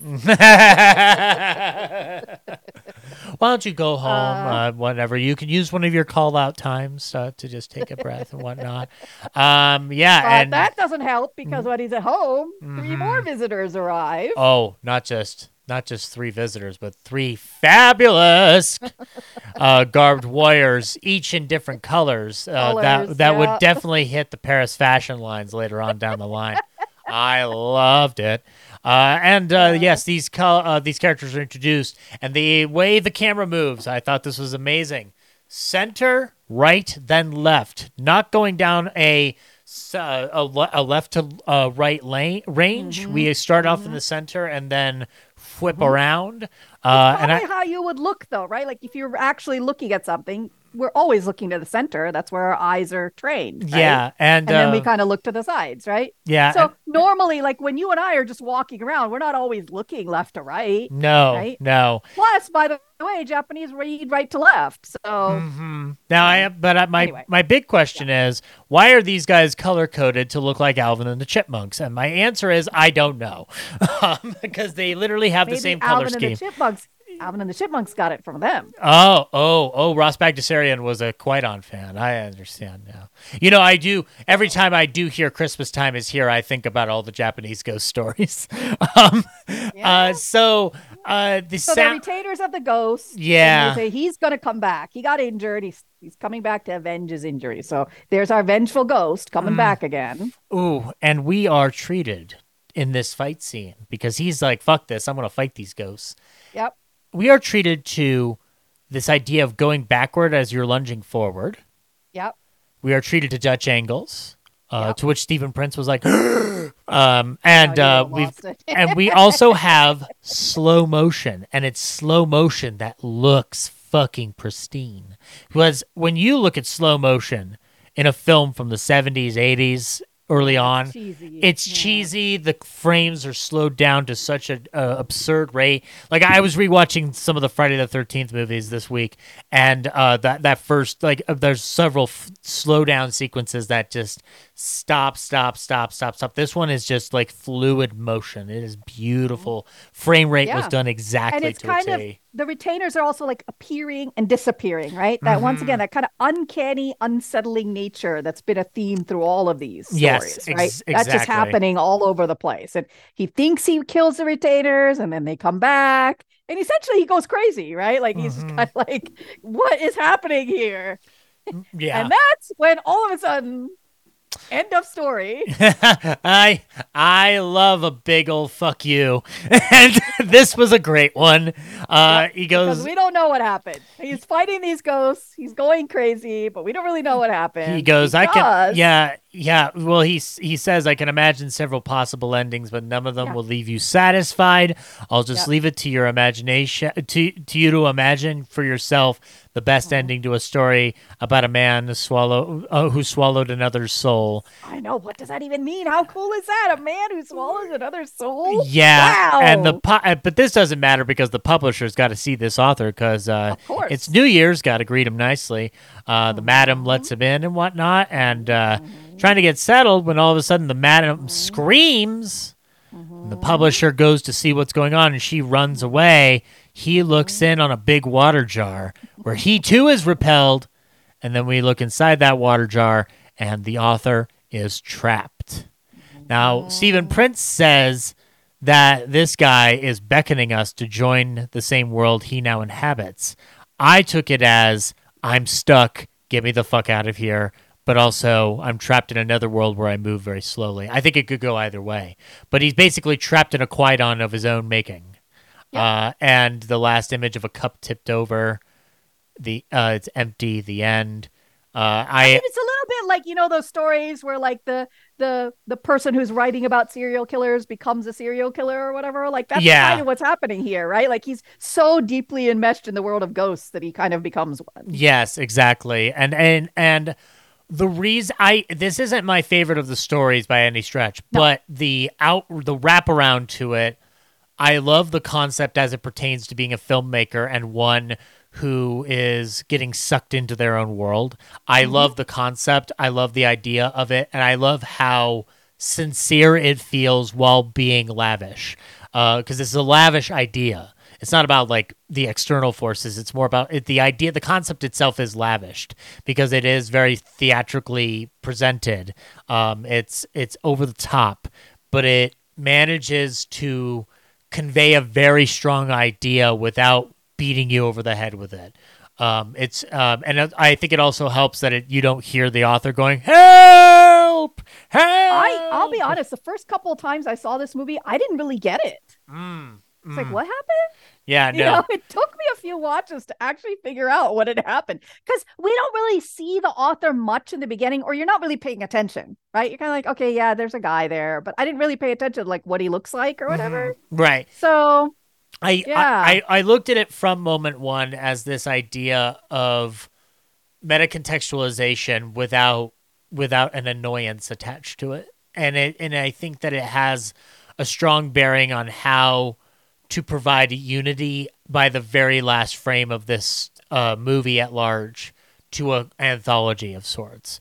I think in order to do that, we have to get through the the expositional narration about like not all stories have an ending, but it it Yeah.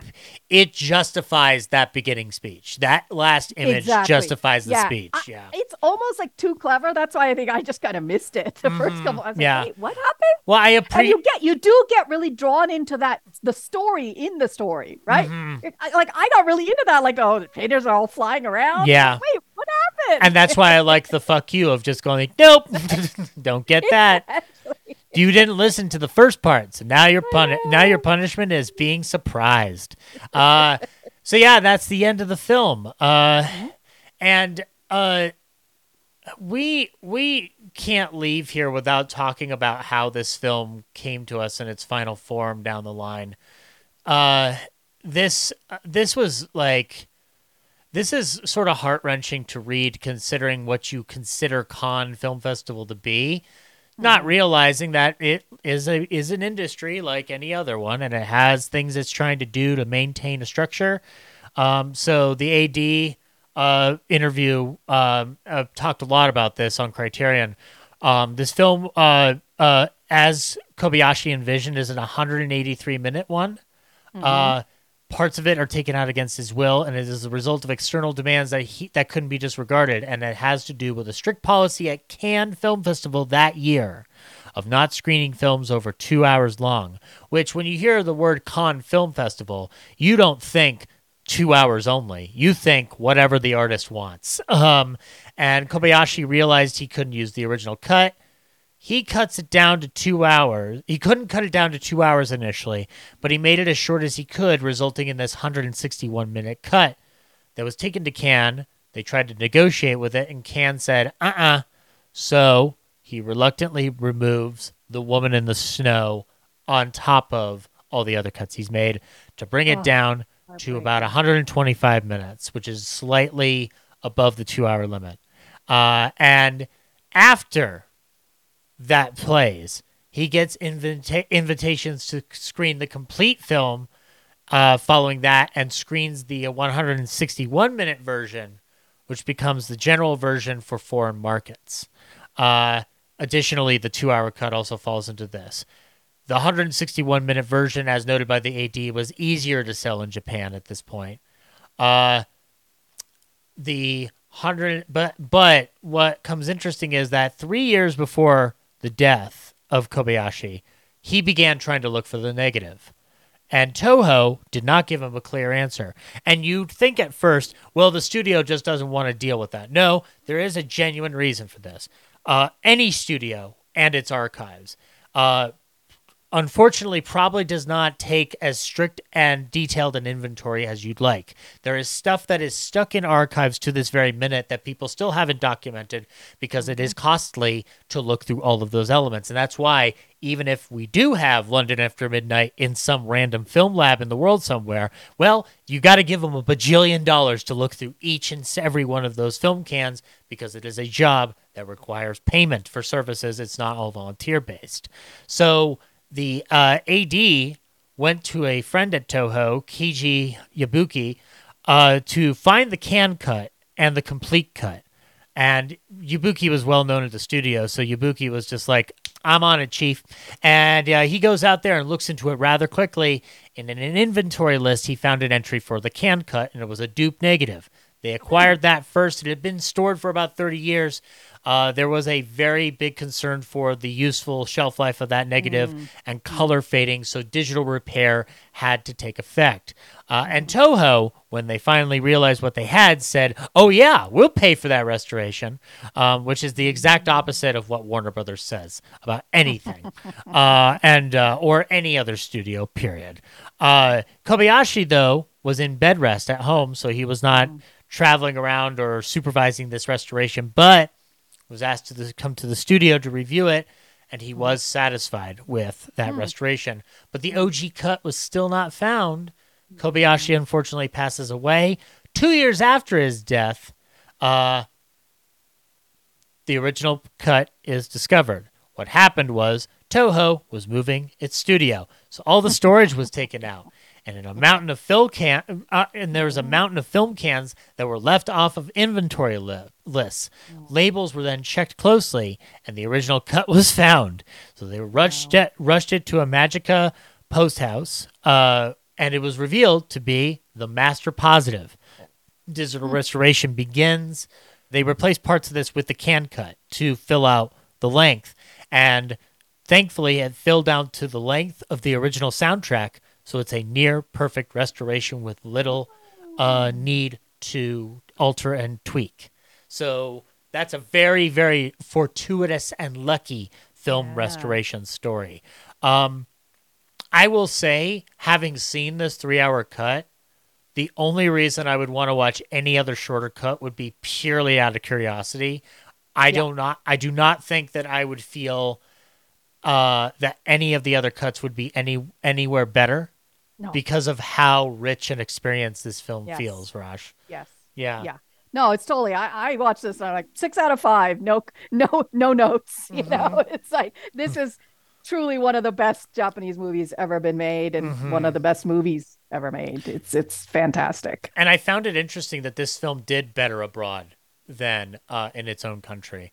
And I think it, in a lot of ways that creates a stepping stone for a lot of elements of international cinema. But I think it's also it's because of it being nominated for an Academy Award too. It sets the standard for ghost stories from Japan having some kind of cachet.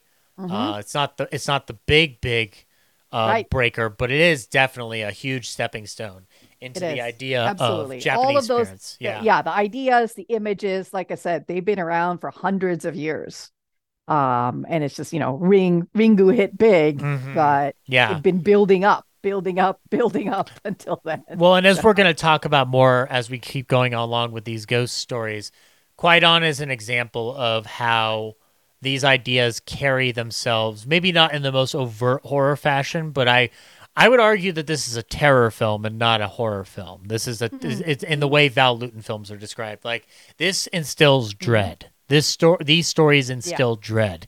They do not mm-hmm. terrify me. The most horrifying sequences in this film are are The in ears. are in our ears and arguably the the teacup or the the not Yeah. the teacup the the water the water jar uh, Yeah. because that is horrifying to be trapped in Yes. a jar, a water jar um and but everything else is dread fueled this is filled by atmosphere and mood uh Yes. and in a sense it it it is an example of how you can point to the uh, illogic of any horror fan downing on slower forms of horror or art house horror uh, and claiming that it's not true horror. That's a ridiculous statement or concept to make. And consequently, it also manages to instill the idea that horror itself is not a genre to be dismissed into a garbage can. Because if Right. that were the case, then horror, uh, then uh, Kwaidan would not have been nominated for a foreign language Right. Oscar at all. Yes. At all. They would have been like, now there's ghosts in here, can't accept it. Nope, we're the Academy. We don't give a shit. No, the Academy, for its credit, did see the value in this piece, regardless of the genre it was intended to be. You know? Yeah. Um, Yeah.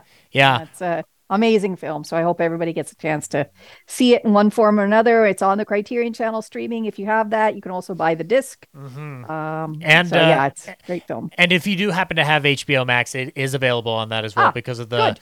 there's a criteria. There's a lot of criterion on Yeah, HBO there's an Max. arrangement they have with it. Yeah. But Rashmi, Great. thank you so much for bringing Kwaidan here. Now we Yeah. need to know Yeah. what are we talking Yeah. about next time? What what other ghosts So- do you have in mind? Yeah, we, we have a lot of ghosts lined up. So next week's Ghost of the Week, Our next, next episode's Ghost of the Ghost of the Ghost of the Week. Anyway, uh, we're going back to black and white, but kind of similar period. Um, and we're going to talk about Kuroneko, which is trans the translation in English is black cat. Um, and it's more more Ooh. vengeful ghosts. Is Boris Karloff and Uh, Bela Lugosi running around this film too? Oh, Ah, hate to say damn But it! there is a lot of weirdness. We're gonna get into Mm. some weirdness. Nice, nice, love it. Uh, so yeah, great, great film. We get to uh, meet a new director uh, that we haven't talked about, Kaneto Shindo. Mhm. Uh, he's actually quite famous for Japanese horror because there are two of his films that are uh, fall into that bucket. So we will be Mm. covering both of them, but we'll start with Kuroneko. So yeah, so that's what's on tap for next time. Wonderful. Well, thank you, Rashmi, as always, for this lovely subject you've brought to the show. And thank you so much for bringing Kwaidan into the stratosphere. Uh, I'm sure all of our listeners are going to be appreciating Kwaidan as they access it because it is such a treat to experience. And watch it all the way through. Don't watch it in chunks, guys. Watch this all the way through. It is definitely worth that investment in time. And that's going to wrap it up for this uh, presentation of Kowai, a look at Japanese horror through the ages. Dig back into our previous discussions. Uh, uh, learn a little bit more about a page of madness, about invisible men that appear. Uh, learn about Mothra. Everybody needs to know about Mothra. So dig back to those previous discussions. And as always with YBR Presents, be sure to check back into our previous uh, series. Uh, we have a Hitchcock series, we have a T- Jacques Tati series. There's plenty of stuff you can listen to here on the YBR Presents feed. Uh, and uh, stay tuned as we continue our journey down the, the, the, the, the path of the spirit world. But until all of that, and until next time, folks, good night.